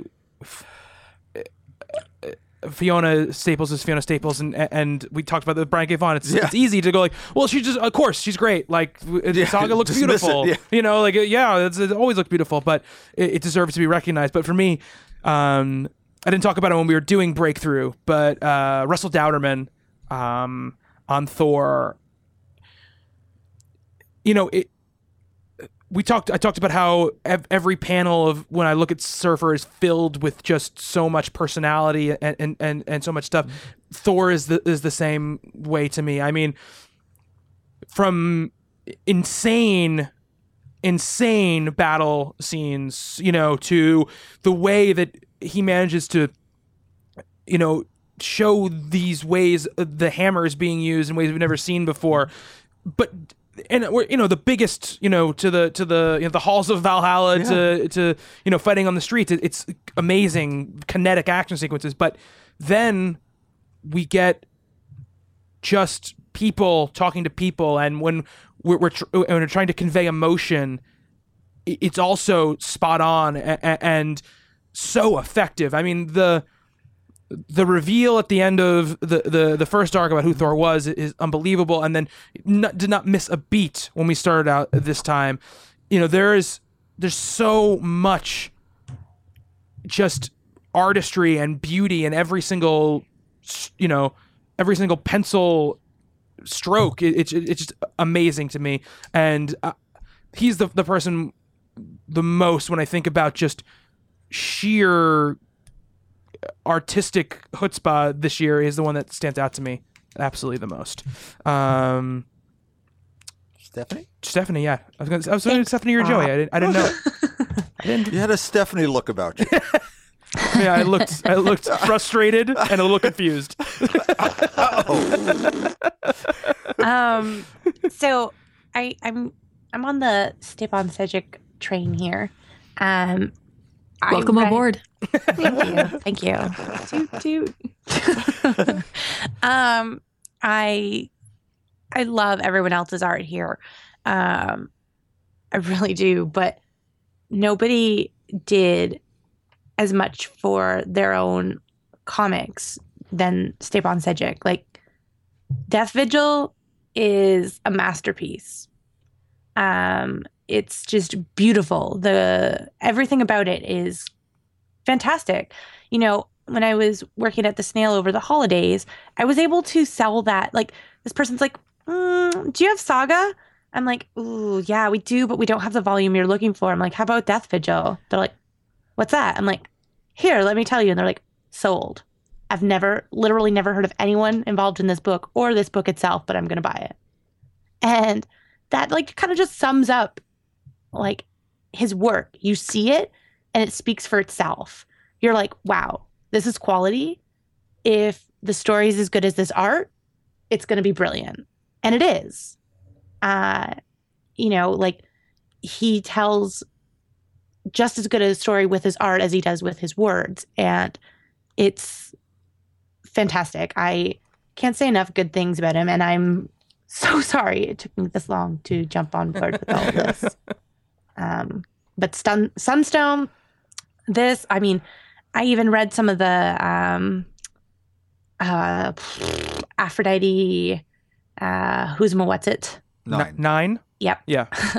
um, and uh, you know some of the other things he put out this year, and it's just top notch. He's a top notch fella, and not to mention Rat Queens. Mm-hmm.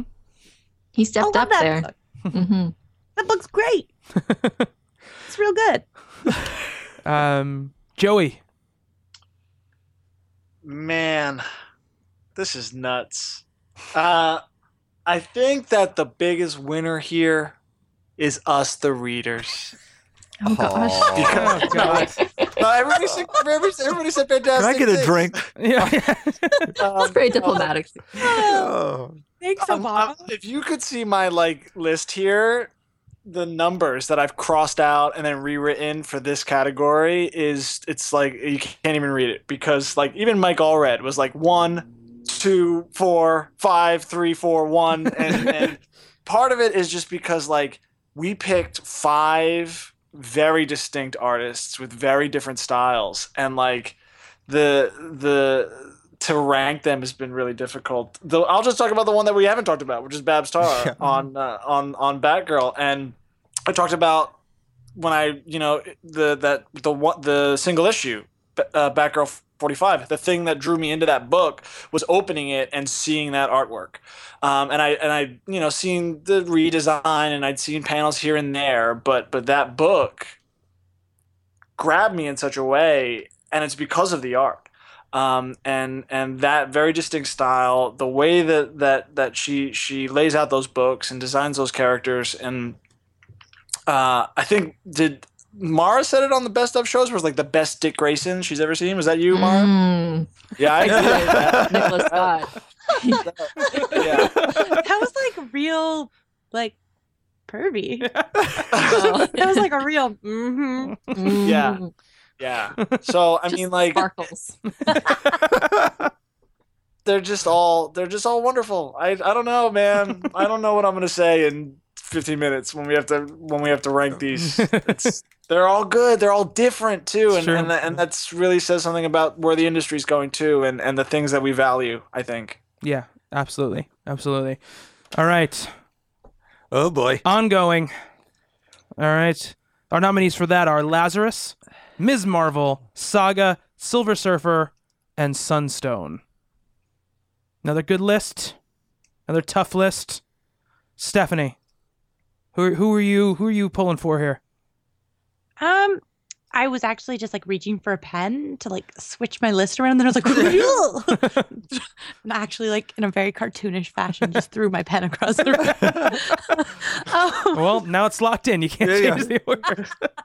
um, that being said, um, I'm verbally switching a thing on my list, uh, and my number one is actually going to be Saga. Mm.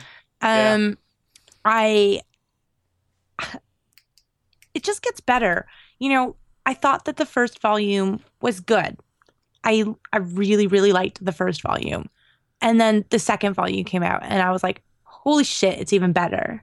And the third volume came out, and it just keeps getting better.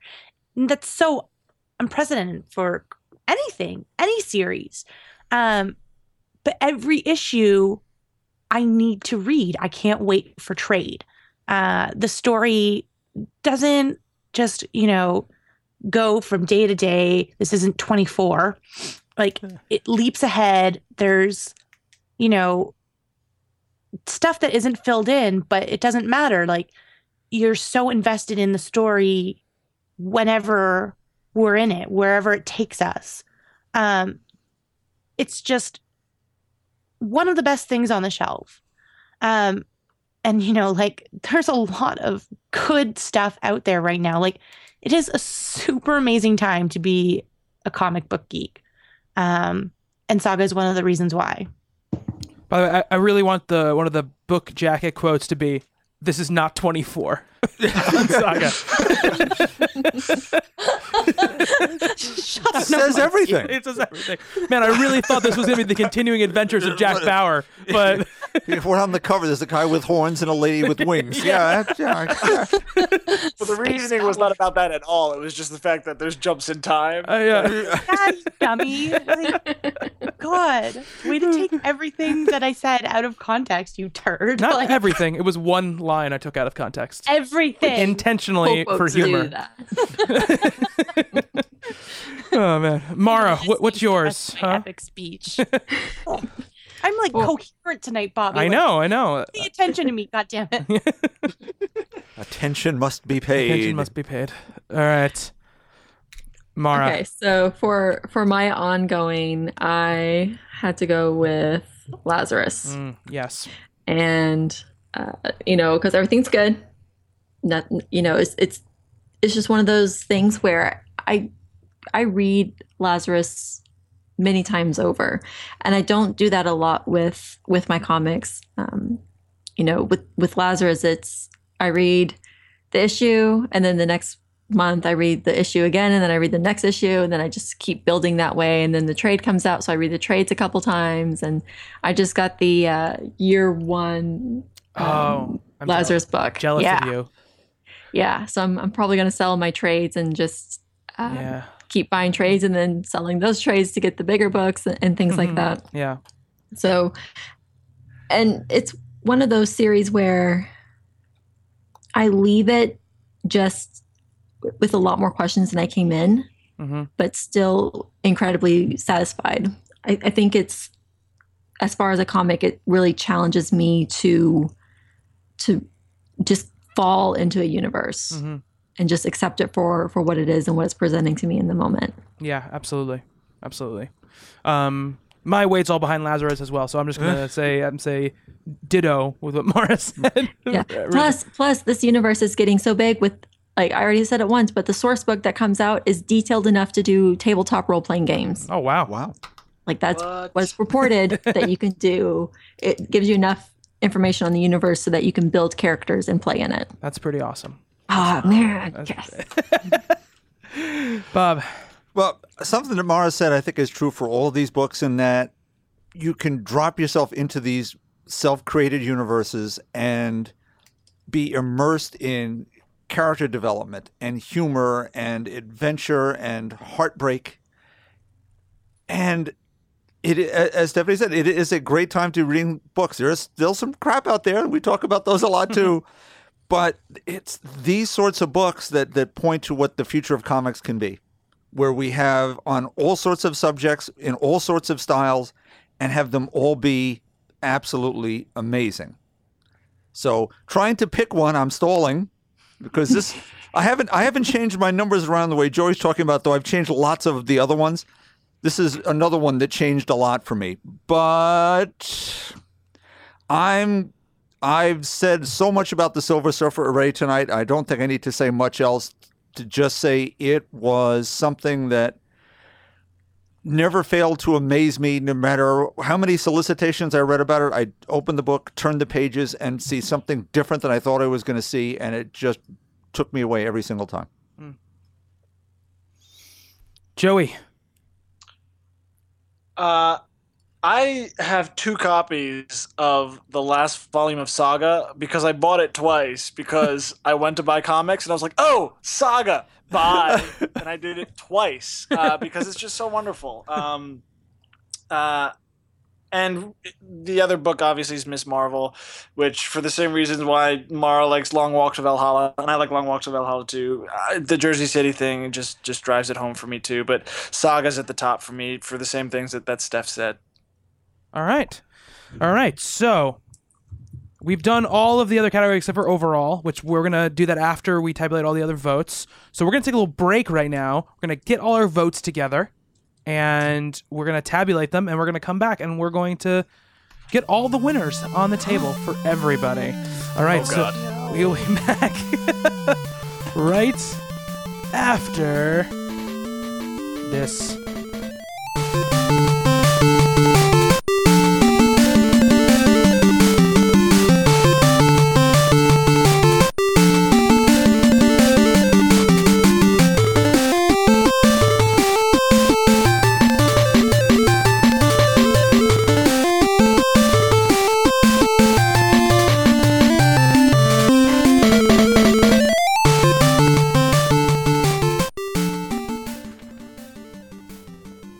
Okay, we are back. The votes have been counted.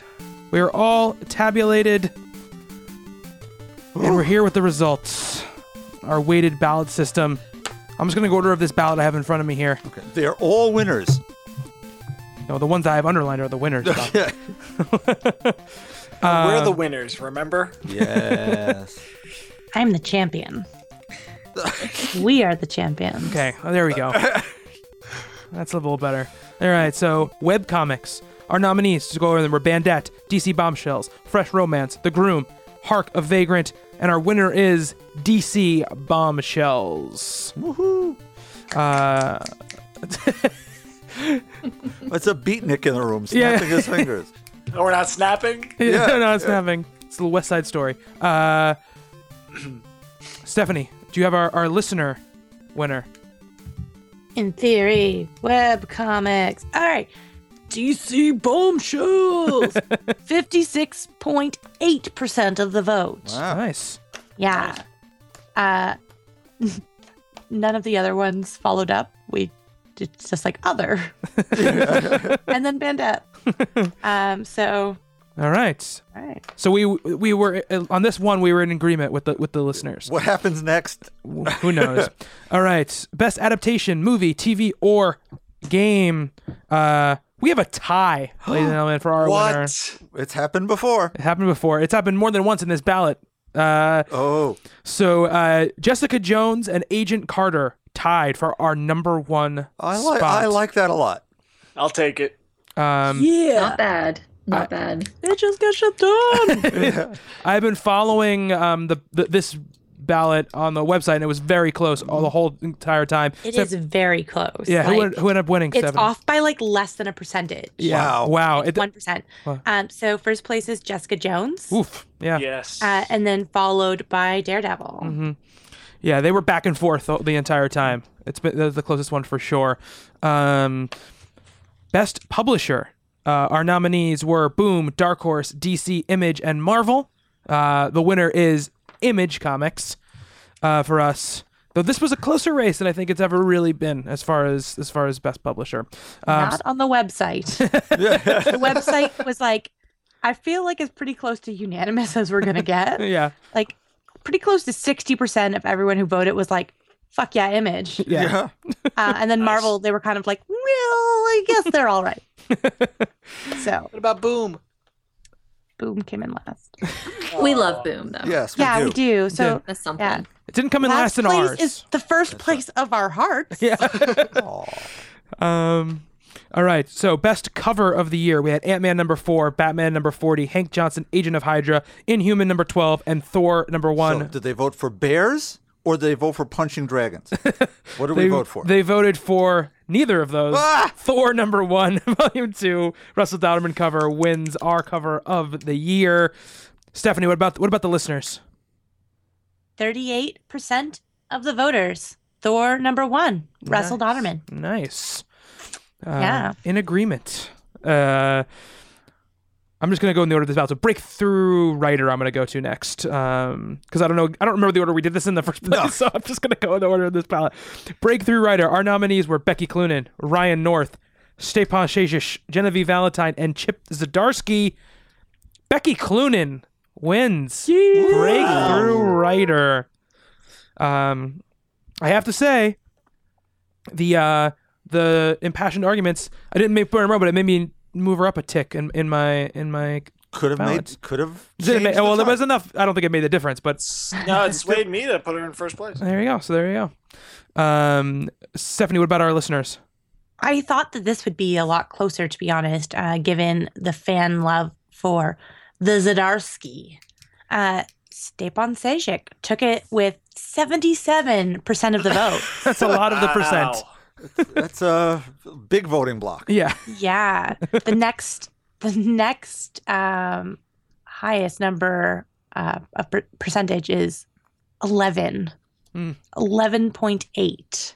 So, I mean, they really love their Stepan Sejic. They It do. was just stay They really love our So- Sejic. they love hearing us mispronounce it. Yes. yeah. Um, breakthrough artists. Our nominees were Tyler Crook, Russell Dauterman, Erica Henderson, Stepan Sejic, and Annie Wu. This might have been the closest vote that wasn't a tie. Um, Annie Wu wins. Whoa! Yeah. That's a No, shocker. Joey, I think you meant In a good way, in a good Woo! There, that's better. better, better, good. Um, I'm gonna guess. I'm, I'm gonna I'm gonna put a guess there, Stephanie. Listener winner, Stepan Sejic. He is just sweeping. um, either the people really love him or he has an excellent system of people that are like, vote for me. Minions. He he's has voting minions. for himself. yeah. I mean, we did turn off that function just, Mhm. you know, for for the record, but yeah. I mean, That's- yeah, he's real crafty. Yes. Is he He's just got a lot of computers. yes.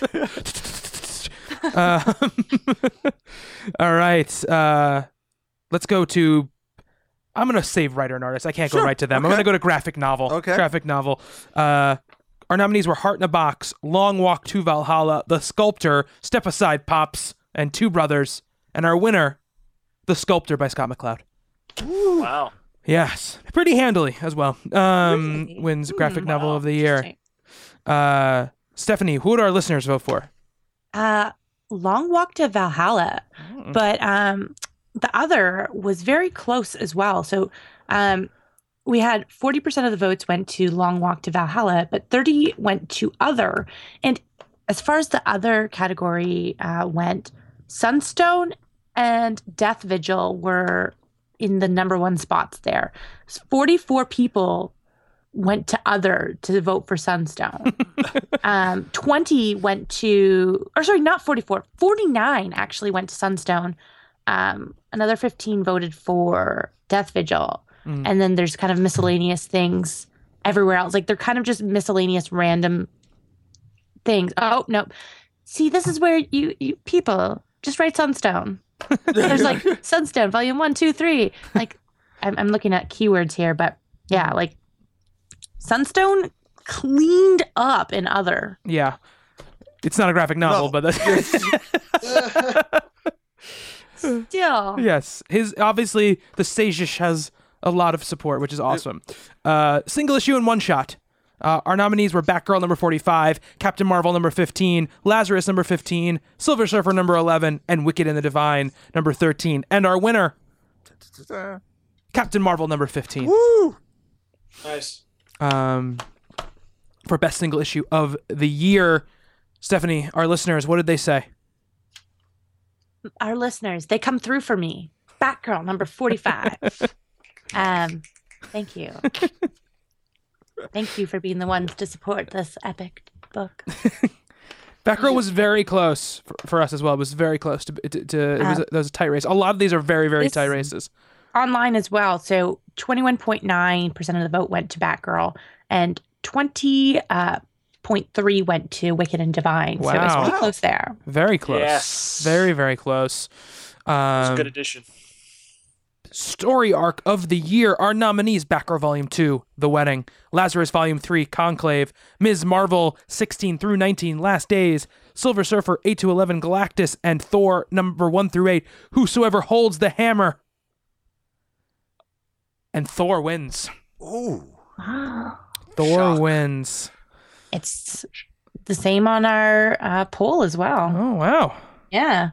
The people have spoken. We've spoken. Everyone's spoken. Thor. Thor one through eight, best story arc of 2015. Take that, man, Thor. That's right. She's not Lady Thor. He's Man Thor. That's how we have to look at her. From Exactly, exactly. All right, I'm gonna go to miniseries now. Go to miniseries. Miniseries of the year. Our nominees: A Force, Alex and Ada, The Death-Defying Doctor Mirage, Lady Killer, and Star Wars: Shattered Empire. And in what is probably the biggest disparity of win in the entire voting for us, Lady Killer takes it home. Yes. Those arguments, man. They It swayed. There were good arguments for Lady Killer. Um, Stephanie, who did our, who did our listeners pick? Um, I suspect that Mara had something to do with this. um, I'm gonna guess that somebody went on every computer everywhere and was like, "Star Wars, Star Wars, Star Wars," because Shattered Empire takes it uh, Nice. with 25.8 percent of the votes. And I only voted once there. But I did. I do love that you had, you, you voted for the the categories in which you picked. That's that's amazing. Hell yeah. Hey, man. You have to. Um. All right. So, big ones. Here we go. Writer, best writer. Our nominees were Jason Aaron, Marguerite Bennett, Greg Rucka, Stepan Sejic, and Brian K. Vaughan. And by a nose, Greg Rucka takes it home. Ooh. Oh. That hurts. Super Marguerite Bennett within a hair's breadth. Ah, Bennett. if I hadn't changed my my Jason Aaron and Greg Rucka, it might have changed. It's true. It's true. Yeah. Those Damn it, arguments. Bob. the decisions you've made, guys. It's your Yeah. Think fault. about what you've done. I'm pretty happy. now she's gonna write no books, and there's gonna be no books for anyone to buy. Yeah, you've ruined it. The comic everyone. industry will literally disintegrate if Marguerite Bennett stops writing comic books. Um, who do our listeners pick, Stephanie? Stepan Sejic. Now it's getting sketchy. Yeah. um, well, get ready to keep discussion is going for the next category. uh, Best Artist of the Year. Our nominees were Michael Allred, Russell Dauterman, Stepan Sejic, and Fiona Staples and Babs Tarr. The winner, again, another super close vote. Stepan Sejic wins Best Artist of 2015. With close to 70% of the votes, he takes it for Best Artist, too, making this year's awards the best comics of Stepan Sejic. He won writer, artist, breakthrough, and breakthrough on the listener poll, right? Yes, he did. yeah, he's just like, fuck y'all! like, he's like, like just sweet. Meanwhile, Marguerite Bennett's over here tweeting sushi before in the heart of the sea feels like a good way to anger the ocean, but also, haha, we're higher on the food chain. Eat a dick fish. You're missing out, guys listeners. didn't vote for that. She was my number one pick. Don't blame this on me. Though if she had won Best Artist, that would have been a little weird. So Well, I Yeah. yeah. but, like, She got rired. she got rired in the I'm in the bad way. You know, I'm on the Twitters. I'm I'm seeing the good things. Like I got gotcha. Eat a dick fish. I gotcha. I gotcha. It's just quotable. Best new series. We've got our nominees of Black Magic, Giant Days, Harrow County, Paper Girls, and the unbeatable Squirrel Girl. We have another tie, ladies and gentlemen. Oh my god, oh my god. Paper oh Girls and Giant Days. Oh, Yes! Tie for best new series of 2015. Oh, my heart just leapt. Joey, you're so invested. Had to pick up one, guys. Um, who did our listeners choose, Stephanie? well, Bobby, it was pretty close. Okay. But Paper Girls, they they spoke. they wanted those girls on paper routes. Throw in them papers. and best ongoing series. Um, our nominees were Lazarus, Ms. Marvel, Saga, Silver Surfer, and Sunstone. And the winner, proving that continued excellence is rewarded, Saga is our best ongoing series of 2015. Bobby, yes. I would like for you to guess what won best ongoing series according to the voters. I'd Um, just like you to guess. I'm going to guess Sunstone. Ooh, it was really close with 60% of the vote, but yes, Sunstone won. And I'm sure if we looked at the other category, there's probably a lot of Sunstones written in, even though it was already. I For best writer, let's Take a look with 8% of the vote. Oh, no, no. Actually, surprised. Switch. Switch, Switch. is in. Oh, nope, Sunstone. It's there. oh, two times. Read the votes, guys. Read them. well, under best publisher, somebody wrote in Sunstone, so I don't. Yeah. All right. Well, now you guys are just nonsense. Best Well, I mean, adaptation it is of a book. self-published online, It's true. so sort of. Um, all right, so that takes all all that business. We already have this list of ten things in front of us. They're all going to stay here. These are all great books, right? Yeah. these are all great books. hundred percent. we're gonna we're gonna order this stuff up, and I, I, you know, obviously this it's a tough thing to start. It's like looking at a like a blinking cursor on a blank page a little bit. How do you start moving stuff around? Um, but what I want to start is I want to kind of go around the room and ask not what do you think should be number one, just what each one of us thinks should be in the top five. Like, One book that you think should be also be in the top half of of, of this list. Um, it's not binding, but I just want to get I, want, I want to get a sense of the room. Um, you know, if you want to if you want to double down on something with somebody, you absolutely can do that too. You know, there's no really rules to this, but um, I- I'm pretty sure we can get this list cranked out pretty well, pretty quick. Um, but uh, so I want to say, Bob, what do you think has to be in the top five? Bish Planet. Okay, you want you say bitch planet? Okay. Yeah. We, uh, we'll give you a chance to defend and go. I just want to go go through. Um, Stephanie, what do you think has to be in the top five? I'm looking at my list. See, like I was like so on Camp Sedgwick here, but then you crazy fans. Hey, don't don't, don't let that No. don't let that. No, it's true. Death Vigil. Okay, all right, all right, Joey Uh, s- saga. Saga. Okay, Giant days. Mara. Death Vigil. Okay, all right. Okay, so I- I'm gonna. I mean, I, I, I also think Death Vigil, but I'm gonna leave that. uh. I'm gonna say Lazarus absolutely has to be in the in the, in the top five. Um, What do we have on Steve's? oh, that's right. I, sorry, thank you.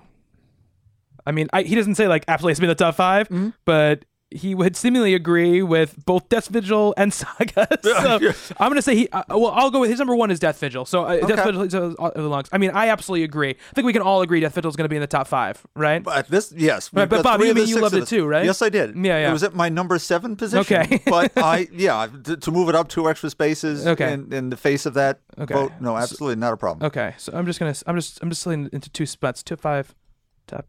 Okay, bottom five. Okay. Uh, They're not bottom. They're the second half, Well, yeah, yeah. The second. not the top five. Not the top five. We're not being pejorative We're- here. no, there's no pejorative. Obviously, this is the 10 best books of the year. Absolutely. 10 best books of the year. Um, let me go through this. I'm gonna go through this and do this. I'm gonna. s- I'm gonna. We're gonna see if there's anything everybody just agrees on should be in the top five, because that way we can just kind of we can kind of like move on. You know, we don't have to worry about Okay. debating those. You know what I'm talking about? Um, so okay, so does everybody here think Batgirl belong, belongs in the top five? Does anybody here think that? Yes. we got Stephanie. um, Oh, I don't think I don't think it belongs in the top five. I, I you know, um, that's just me. Uh, Mara. I'm counting. I'm counting. I'm gonna say it's on my bottom half. Okay. All right. Uh, Joey. Same. Same. Okay. So I'm gonna. I'm just gonna. Again, there's none of this is binding yet. I'm gonna put Batgirl in the in the in the bottom five portion for right now. Um, just just to kind of weed it out here. All right? Um, Bitch Planet. Sh- Is is is it absolutely in the top five? Joey.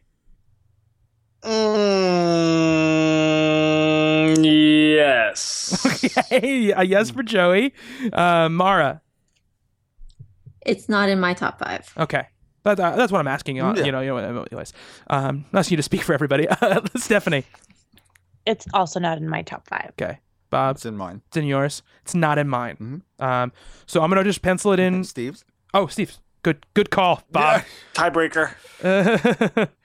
um, it is not. Okay. Okay. Oh. Uh, again, we might go through this and be like, no, you know, bitch planet, bitch planet should be five, and there should be six. We're- This is not, but I just want to get a, a general sense so we can start ordering the list in some sort of good way. Um, we already did Death Vigil. That's in the top five. Um, Giant Days. Does that need to be in the top Yes. five? Yes. I say yes. Yes, yes, I say yes. Um, Number one.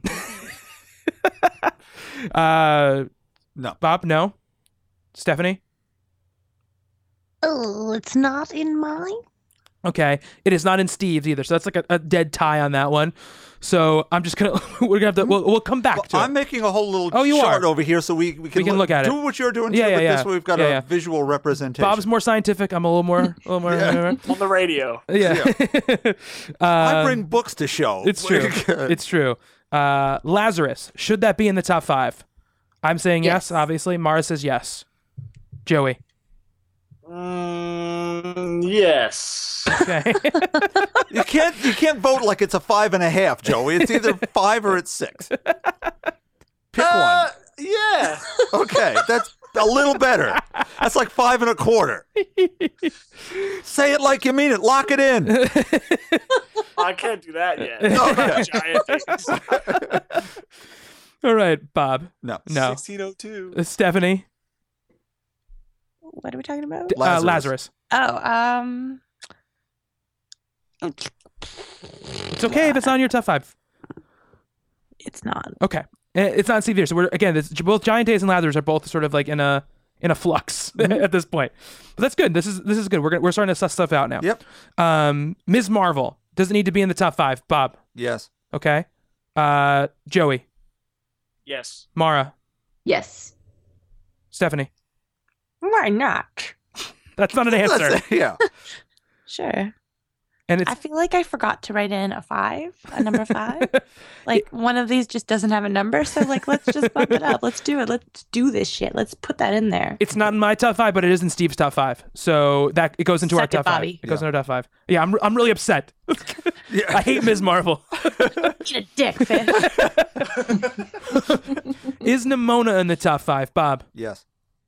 Uh, Mara, No. Joey. It's like. Uh, uh, no. oh man, Uh, Stephanie. I've nominated this like three years in a row, so like yes, Is it in it, your list you have in front of you that's written out? Is it in your top five? yes. Okay, That's right. what I'm saying. Okay. Pay attention. It's not in my top five, um, and it is not in Steve's. So I'm gonna stick that in the bottom for now. Yep. In the in the not top five. I'm sorry. I don't I don't want to be pejorative Yes, about yes. it. Um, Saga. Do you think that's it should be in the top five, Bob? No. Uh, Joey, Yes. Ma- Mara, No. Stephanie. Yes. For me, it's yes, and for Steve, it's yes. So I'm That's gonna, four, so I'd say that. I'm gonna yeah. pencil it in for now. Um, all right, Silver Surfer. Does it belong in the top five? I say absolutely yes. Bob, Yes. uh, Joey, No. Mara, No. Stephanie, No. and Steve is a yes. So that's gonna go into the the ether. Uh, like yes, there we go again. yeah, yeah. Um, all right, and Sunstone. Does that belong in the top five? Um, Bob, Yes. Mara, Yes. Joey, No. Stephanie. Yes. Uh, I say no, but Steve has it as his number four. So yes, from Steve. That's four for Sunstone. Okay, I'm gonna pencil that in as well. Okay. So he- here's the deal. Really, we have to figure out between Giant Days, Lazarus, and Silver Surfer what fills out the last spot in the top five. Okay, I, th- this sorted itself out. right it Yeah, makes it a little well, easier right so you're not it's not it's not so nebulous uh, um which you're, you get down to really what it's about um Giant Days, Giant days. Lazarus, and the Silver Giant Days. Surfer. For one spot, Giant Days can just be in there just to like let him carry on with something else. the, so the Mobius strip in Joey's brain can. um, see, but if I'm Joey had, willing to. Joey's like, yes, everything's working. I'm going to scotch this whole argument right here. what? If Joey had read Silver Surfer physically, it would make his top five. I love Silver Surfer. I read all the issues that are on Marvel Unlimited. It was fantastic. Hmm. But Giant Days, though, guys, come on. Um, this is a really. This is a. This is a good one. I mean, Lazarus is mm, probably my favorite book of the year. Um, for for a lot for all the reasons we've talked about over the last couple of hours. I don't need to restate restate them all here. But to be honest with you, like this is both a tough thing for me and a kind of easy thing for me because if any three of these make it, I will be okay with it because I love all three of them. Um, I I would be willing. Oh, this is tough. I would be okay with Giant Days being the, the are, are, are, are, are in the top five, but Oh my God. But no, no I'm saying I'm saying but but I'm, I'm saying for me, yeah, I, I could I I, I for would tentatively because I don't think I'm going to. I mean, I know people here like Lazarus a lot, but I I feel like I'm not going to win pushing that into the into the top five. Um, uh, and Don't go chasing waterfalls. I know I'm gonna stick to the rivers and the lakes that I'm used to, Stephanie. Okay. um, oh boy. Uh, but I'm willing. To, if anybody wants to put an argument for either one of these to be in the top five, I I, I would love to hear it. Um, Bob, I don't know if you want to go. Yeah. Um, the- Lazarus for me was number six. okay. so just below. Mm, But for me, Surfer was number one as an achievement in comic storytelling that took the the art form somewhere different while using an established character to do that and tell a different story story with that character as well. That gets a lot of points for me. That just that just starts to tick off a lot of boxes in a way that as great as almost every other thing on here is, didn't quite do that for me in the same way. hmm So for me, it's the surfer. Here, there, and everywhere. Oh man, um, Mara, Joey, do you want to talk about why you want one of these books to be in the top five? Yes. All right. Um, and I'm I'm just it's Lazarus for me. Um, I was wrong. Lazarus it is. um, I mean, Giant Days was my favorite new series that started this year. But when I look at overall ongoing um, writing, art, just the whole package, it's it's Lazarus, and Lazarus has been very consistent for the past few years that it's been published. hmm I'm with you, Mara. I'm, I'm definitely with you. I mean, it's my like I said, it's my probably number one. So um, I, I I want it badly to be in this top five, um, very very badly. Uh, whew, I don't know, Joey. What about you? You know, Michael Lark's artwork and Greg Rucka's writing, Lazarus is just stunning. It has to be in the top five. Oh my goodness, my goodness! I Did not expect this from Joey. I'm just stirring it up, guys. Giant days. He doesn't care anymore. You vote here, and then you can go home and read Giant Days. These are the top ten books of the the year. Yeah. That's nuts. Yeah, Lazarus, man. Joey's saying Lazarus. Um, I mean, I I want Lazarus badly.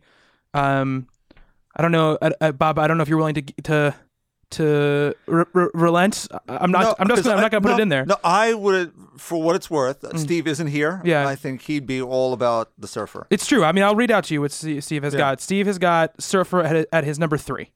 Um, so Steve very much you know big on the on the Silver Surfer.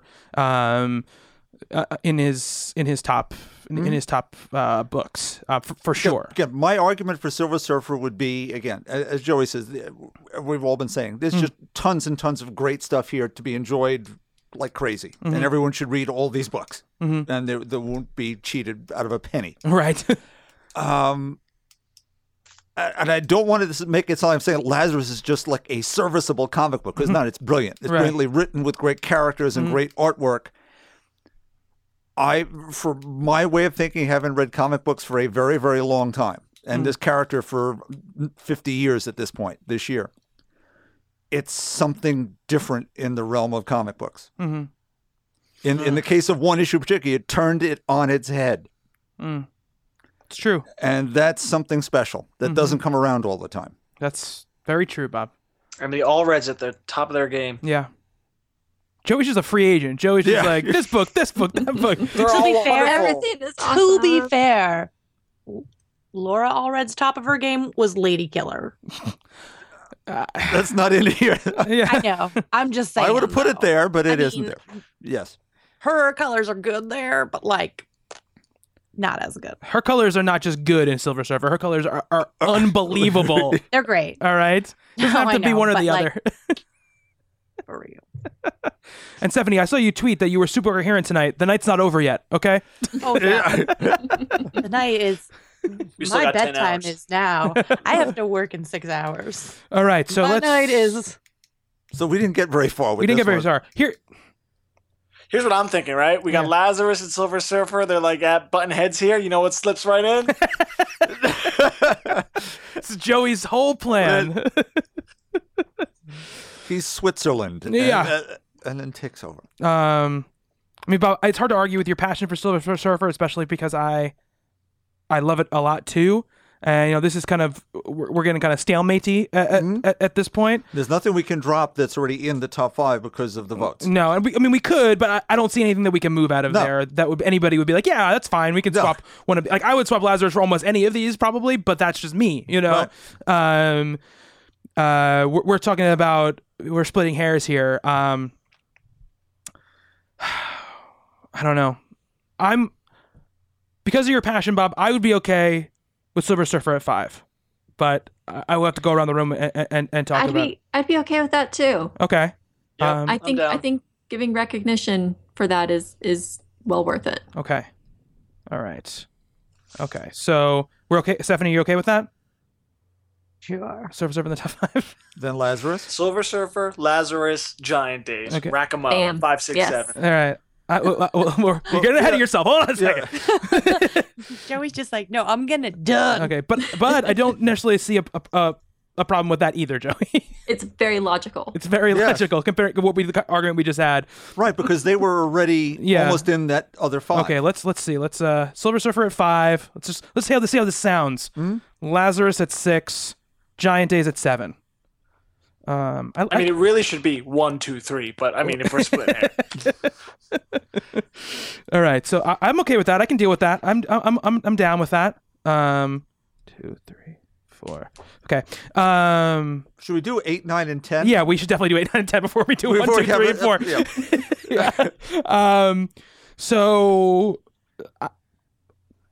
Uh, Somebody, I want to just hear somebody. I- I would do it because I'm just sitting here, but we have Okay. ba- Batgirl, Bitch Planet, and Nimona. Uh, Um, Stephanie, propose an order of those three from for eight, nine, and ten. I just want to see what everybody's For got. which ones? For Batgirl, Bitch Planet, Nimona. They're gonna fill eight, nine, and ten. Nimona, Batgirl, Bitch Planet. Okay, so Nimona at eight, uh, Batgirl at nine, and Bitch Planet at ten. Yeah. Okay, that's what you're saying. Okay, all right. Um, Bob. Bitch Planet, Nimona, Batgirl. Okay, all right. Mara. This is hard. I know. I'm sitting here staring at it. Um, I would go Bitch Planet, Nimona, Batgirl. Okay, Joey. Same, same. Robot Whoa, Joey. wow. Uh, Planet, planet, Nimona, Batgirl. you're getting a very. You're getting. You sound like a robot, Joey. Wait, really? Wait, really? Yeah, you do. Yeah. How about now? How about now? No, you're still very robotic. I, I don't know. I don't know, man. What's going on? What's going on? Okay, you're freaking me out. All right. Um.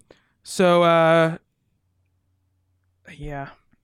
I'm gonna I look. I might look at my list that I had here, because I actually no, it's a little different. But um, yeah, I would be Bitch Planet Batgirl Nimona.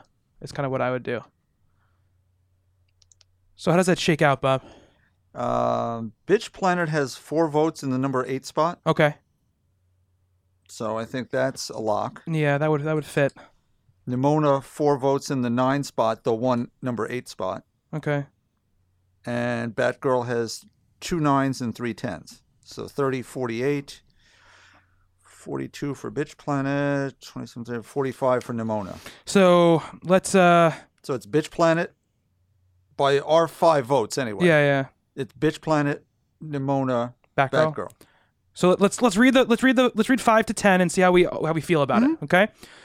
Because again, we're doing votes, but if we, if we feel really strongly, we can we can you know switch something back. So five Silver Surfer, six Lazarus, seven Giant Days, eight Bitch Planet, nine Nimona, ten Batgirl. How do we feel about that order?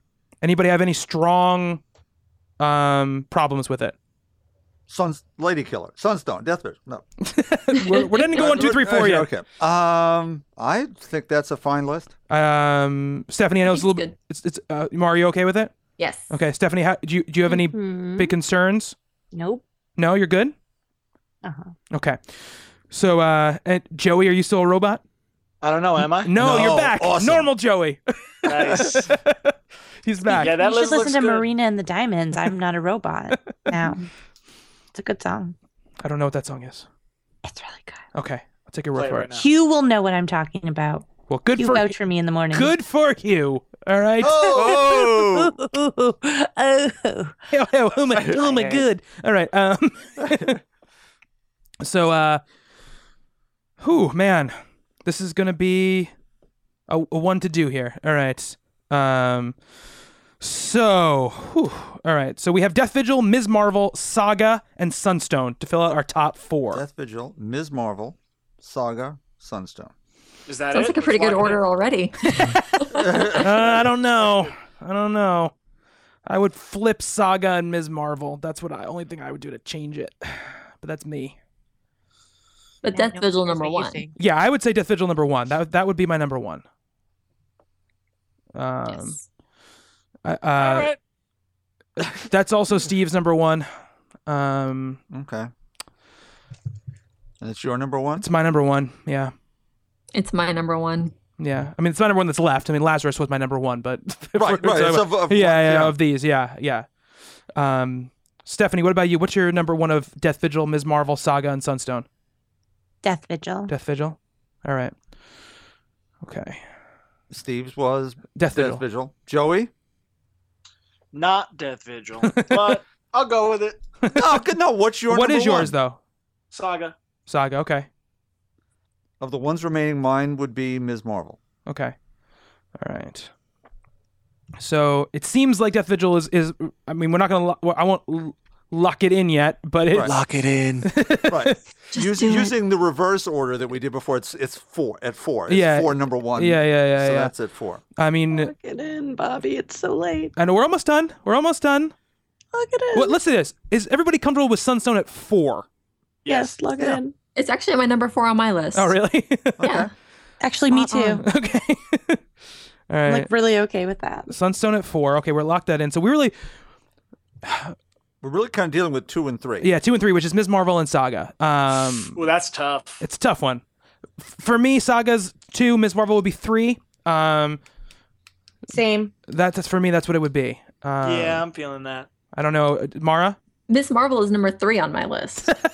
yeah. Mara, did you, did you just sort of like con us into making your list? No, because you put Lazarus instead of Saga in this spot. or you put Saga in the place Right, of right. Lazarus. Yeah. So. But Bob, I- else. I have no trouble got with it nine- the, the other way. I mean, as much as I love Ms. Marvel, Yeah. I've got no trouble with Saga being number two and Ms. Marvel number three. Okay. So Wow. let me read this list out. And see, yeah, see how we all plays. feel. Let's see how yeah. it plays. So it comes off the, comes off the tongue. Number ten, Batgirl. Number nine, Nimona. Number eight, Bitch Planet. Number seven, Giant Days. Number six, Lazarus. Number five, Silver Surfer. Number four, Sunstone. Number three, Ms. Marvel. Number two, Saga. And number one, Death Vigil. Wow. yeah. We feel good about that? Yeah. Feel good? Everyone feel good? There's literally everything on that list. Well, there's This is there's gonna turn ten in- there's this ten is- books. It's going to turn into Well, I a mean, Johnny like, Carson. little Not bit of something for everything, oh, Grandmaster. Um, all right, Stephanie, last thing we have to do, really quick, you have to read out who our listeners voted for for best overall comic. Um, let's just throw this out to Joey to guess. Joey, Oh god. based on everything that the listeners have voted for thus far, what do you think our best overall comic of 2015 is? Other 1602 Witch Hunter Angela. Anybody else Sunstone. Hank- besides Joey? Hank Johnson, Agent of Hydra. Oh, you're all the worst. It's Sunstone. Oh, I almost got Death Vigil. It could have been on either. That one. There was two Yeah. Sages. Sunstone and then Death Vigil. okay. Oh, obviously, obviously. Um, Were there others on there? Was that an option? yeah, other was on there. Hmm. Uh, Other came in fourth. Let's see. Sunstone is Sunstone on here? Yes. Switch. Mm, it is. Oh no, it says Sunstone slash Death Vigil slash anything by Sejic. um, that's That's several what the things. That's several things. That's cheating. um, yeah, Thor, Grayson, Velvet. We can never go home. All great things. We can never go home. Definitely got a lot of um, other Yeah. votes. I mean, in terms of other um, being basically like four because everyone Sejic crazy was like, yes. yeah, yeah.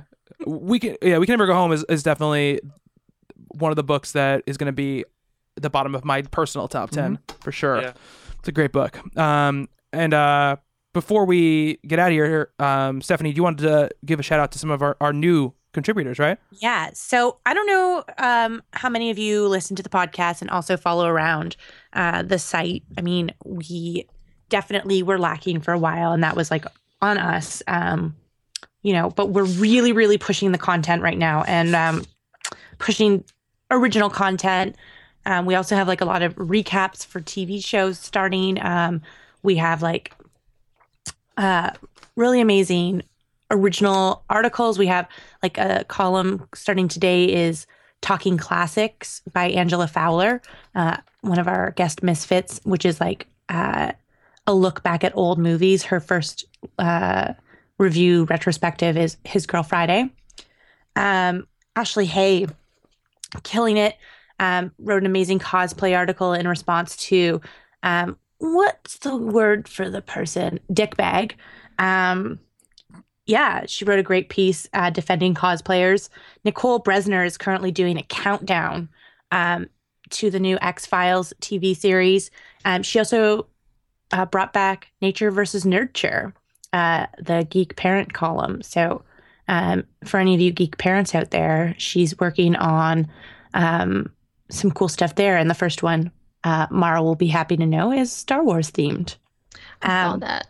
Hugh killing it on the news. We've got Jared Gafford, we've got Amelia Wellman, Billy Seguire. He covered um, a tribute to David Bowie, and he also covered uh, the Blackstar album. Um, John DeBrowa uh, did a great piece on Rey uh, Swag. In you know, her stuff from The Force Awakens really got um, um, shit on. There wasn't a lot of good stuff out there. Uh, John DeBrow did a roundup of the stuff you can find, where to find it. And uh, yeah, Mike Heron, Jackie Turner of Talking Games wrote like her first pieces for the site. Um, Bronwyn Kelly, uh, Kelsey, I'm gonna mess up your last name, I'm sure, but uh, have have Lavity, um, Nikki Alvaro, and uh, Hafsa. Hafsa, I'm sorry, sweetie, I can't say your last name. Um, I can't, but you're a good person and you have been doing great work. Nikki and her are working on a bunch of really cool diversity columns, um, talking about shipping and fan fiction and cool stuff like that.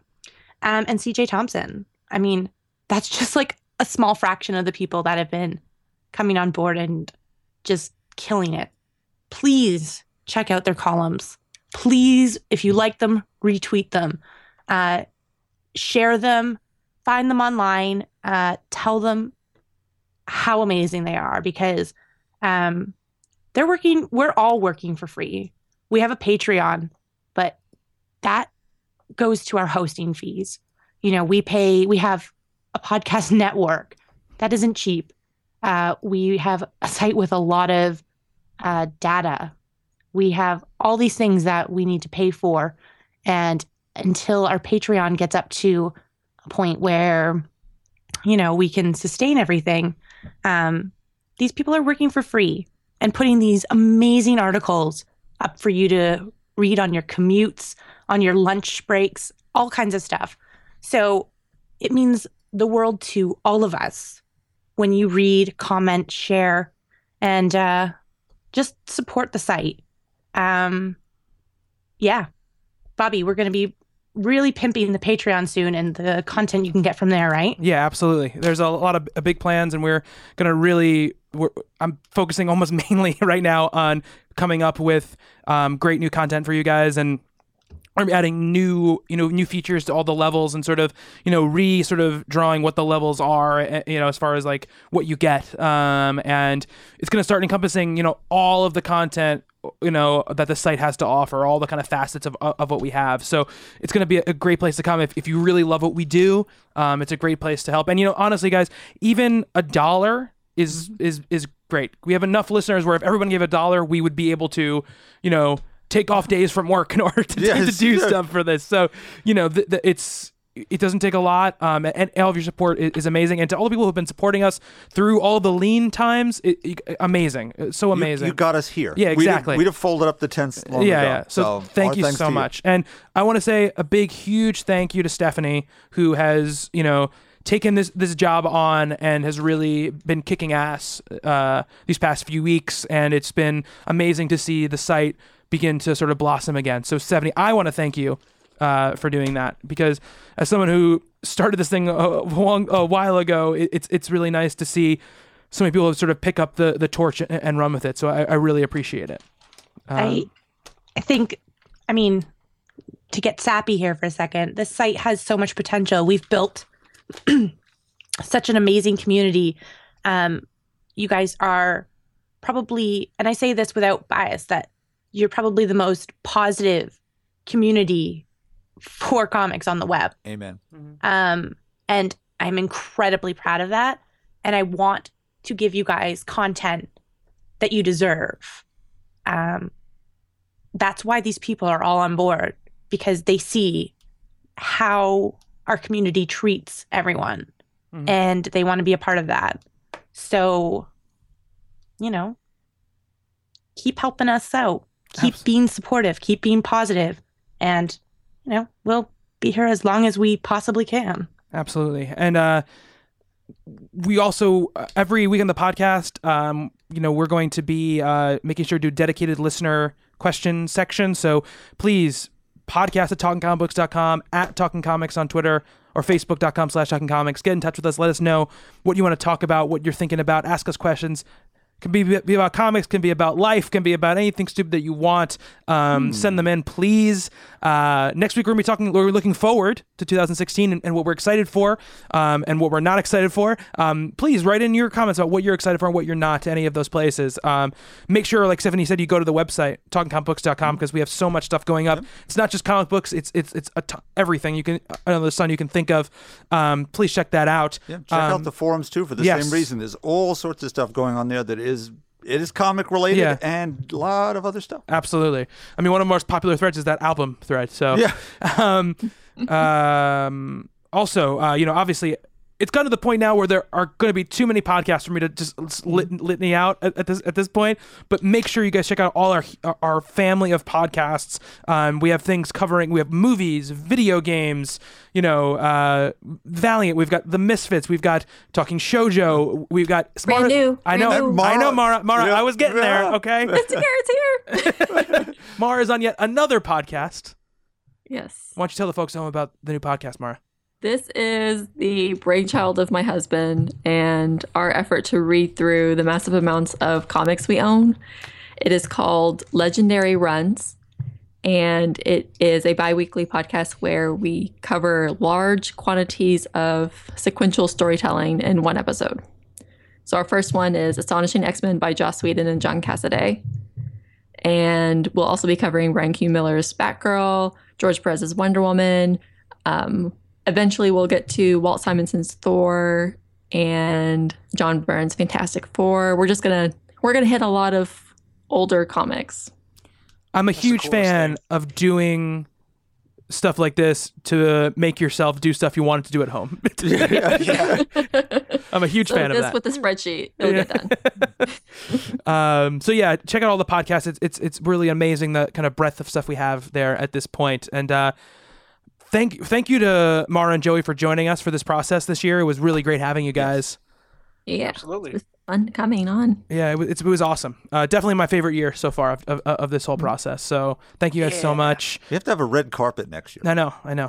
um, um, thank you, thank you to Steve for writing in all his votes, and um, he'll be back next week to talk about he felt. But um, I sent him the list, I texted him the list, so Oh, good. he knows what's he knows what's the what. Um, and yeah, um, that's gonna do it for the Talking Comics podcast for this week. We got some cool stuff coming up. Hey, you uh, guys, can I say the one bit of news? do you want to say it or Sure, why not? Because if it breaks down, Bob, You can, you can blame me. You can blame you.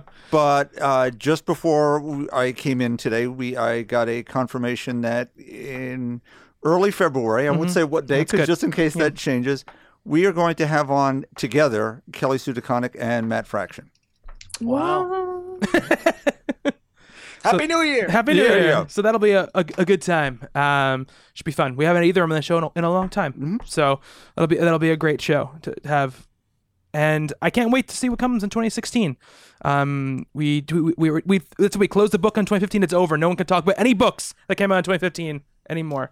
I mean, I can finally clean up my living room. Yes, you I've can had up your living all of 2015's books under my coffee table so that I knew which ones to pick from for this awards process. Now they can go in a box. They can happily go in a box, and I can start a new mess in the living room with 2016's. Thank you. All right. so that's going to do it for the Talking Comics podcast for this week. For Bob, Adios. Mara, Bye bye. Joey, Peace out. and Stephanie. Bye. I have been Bobby. Until next time on Talking Comics, to be.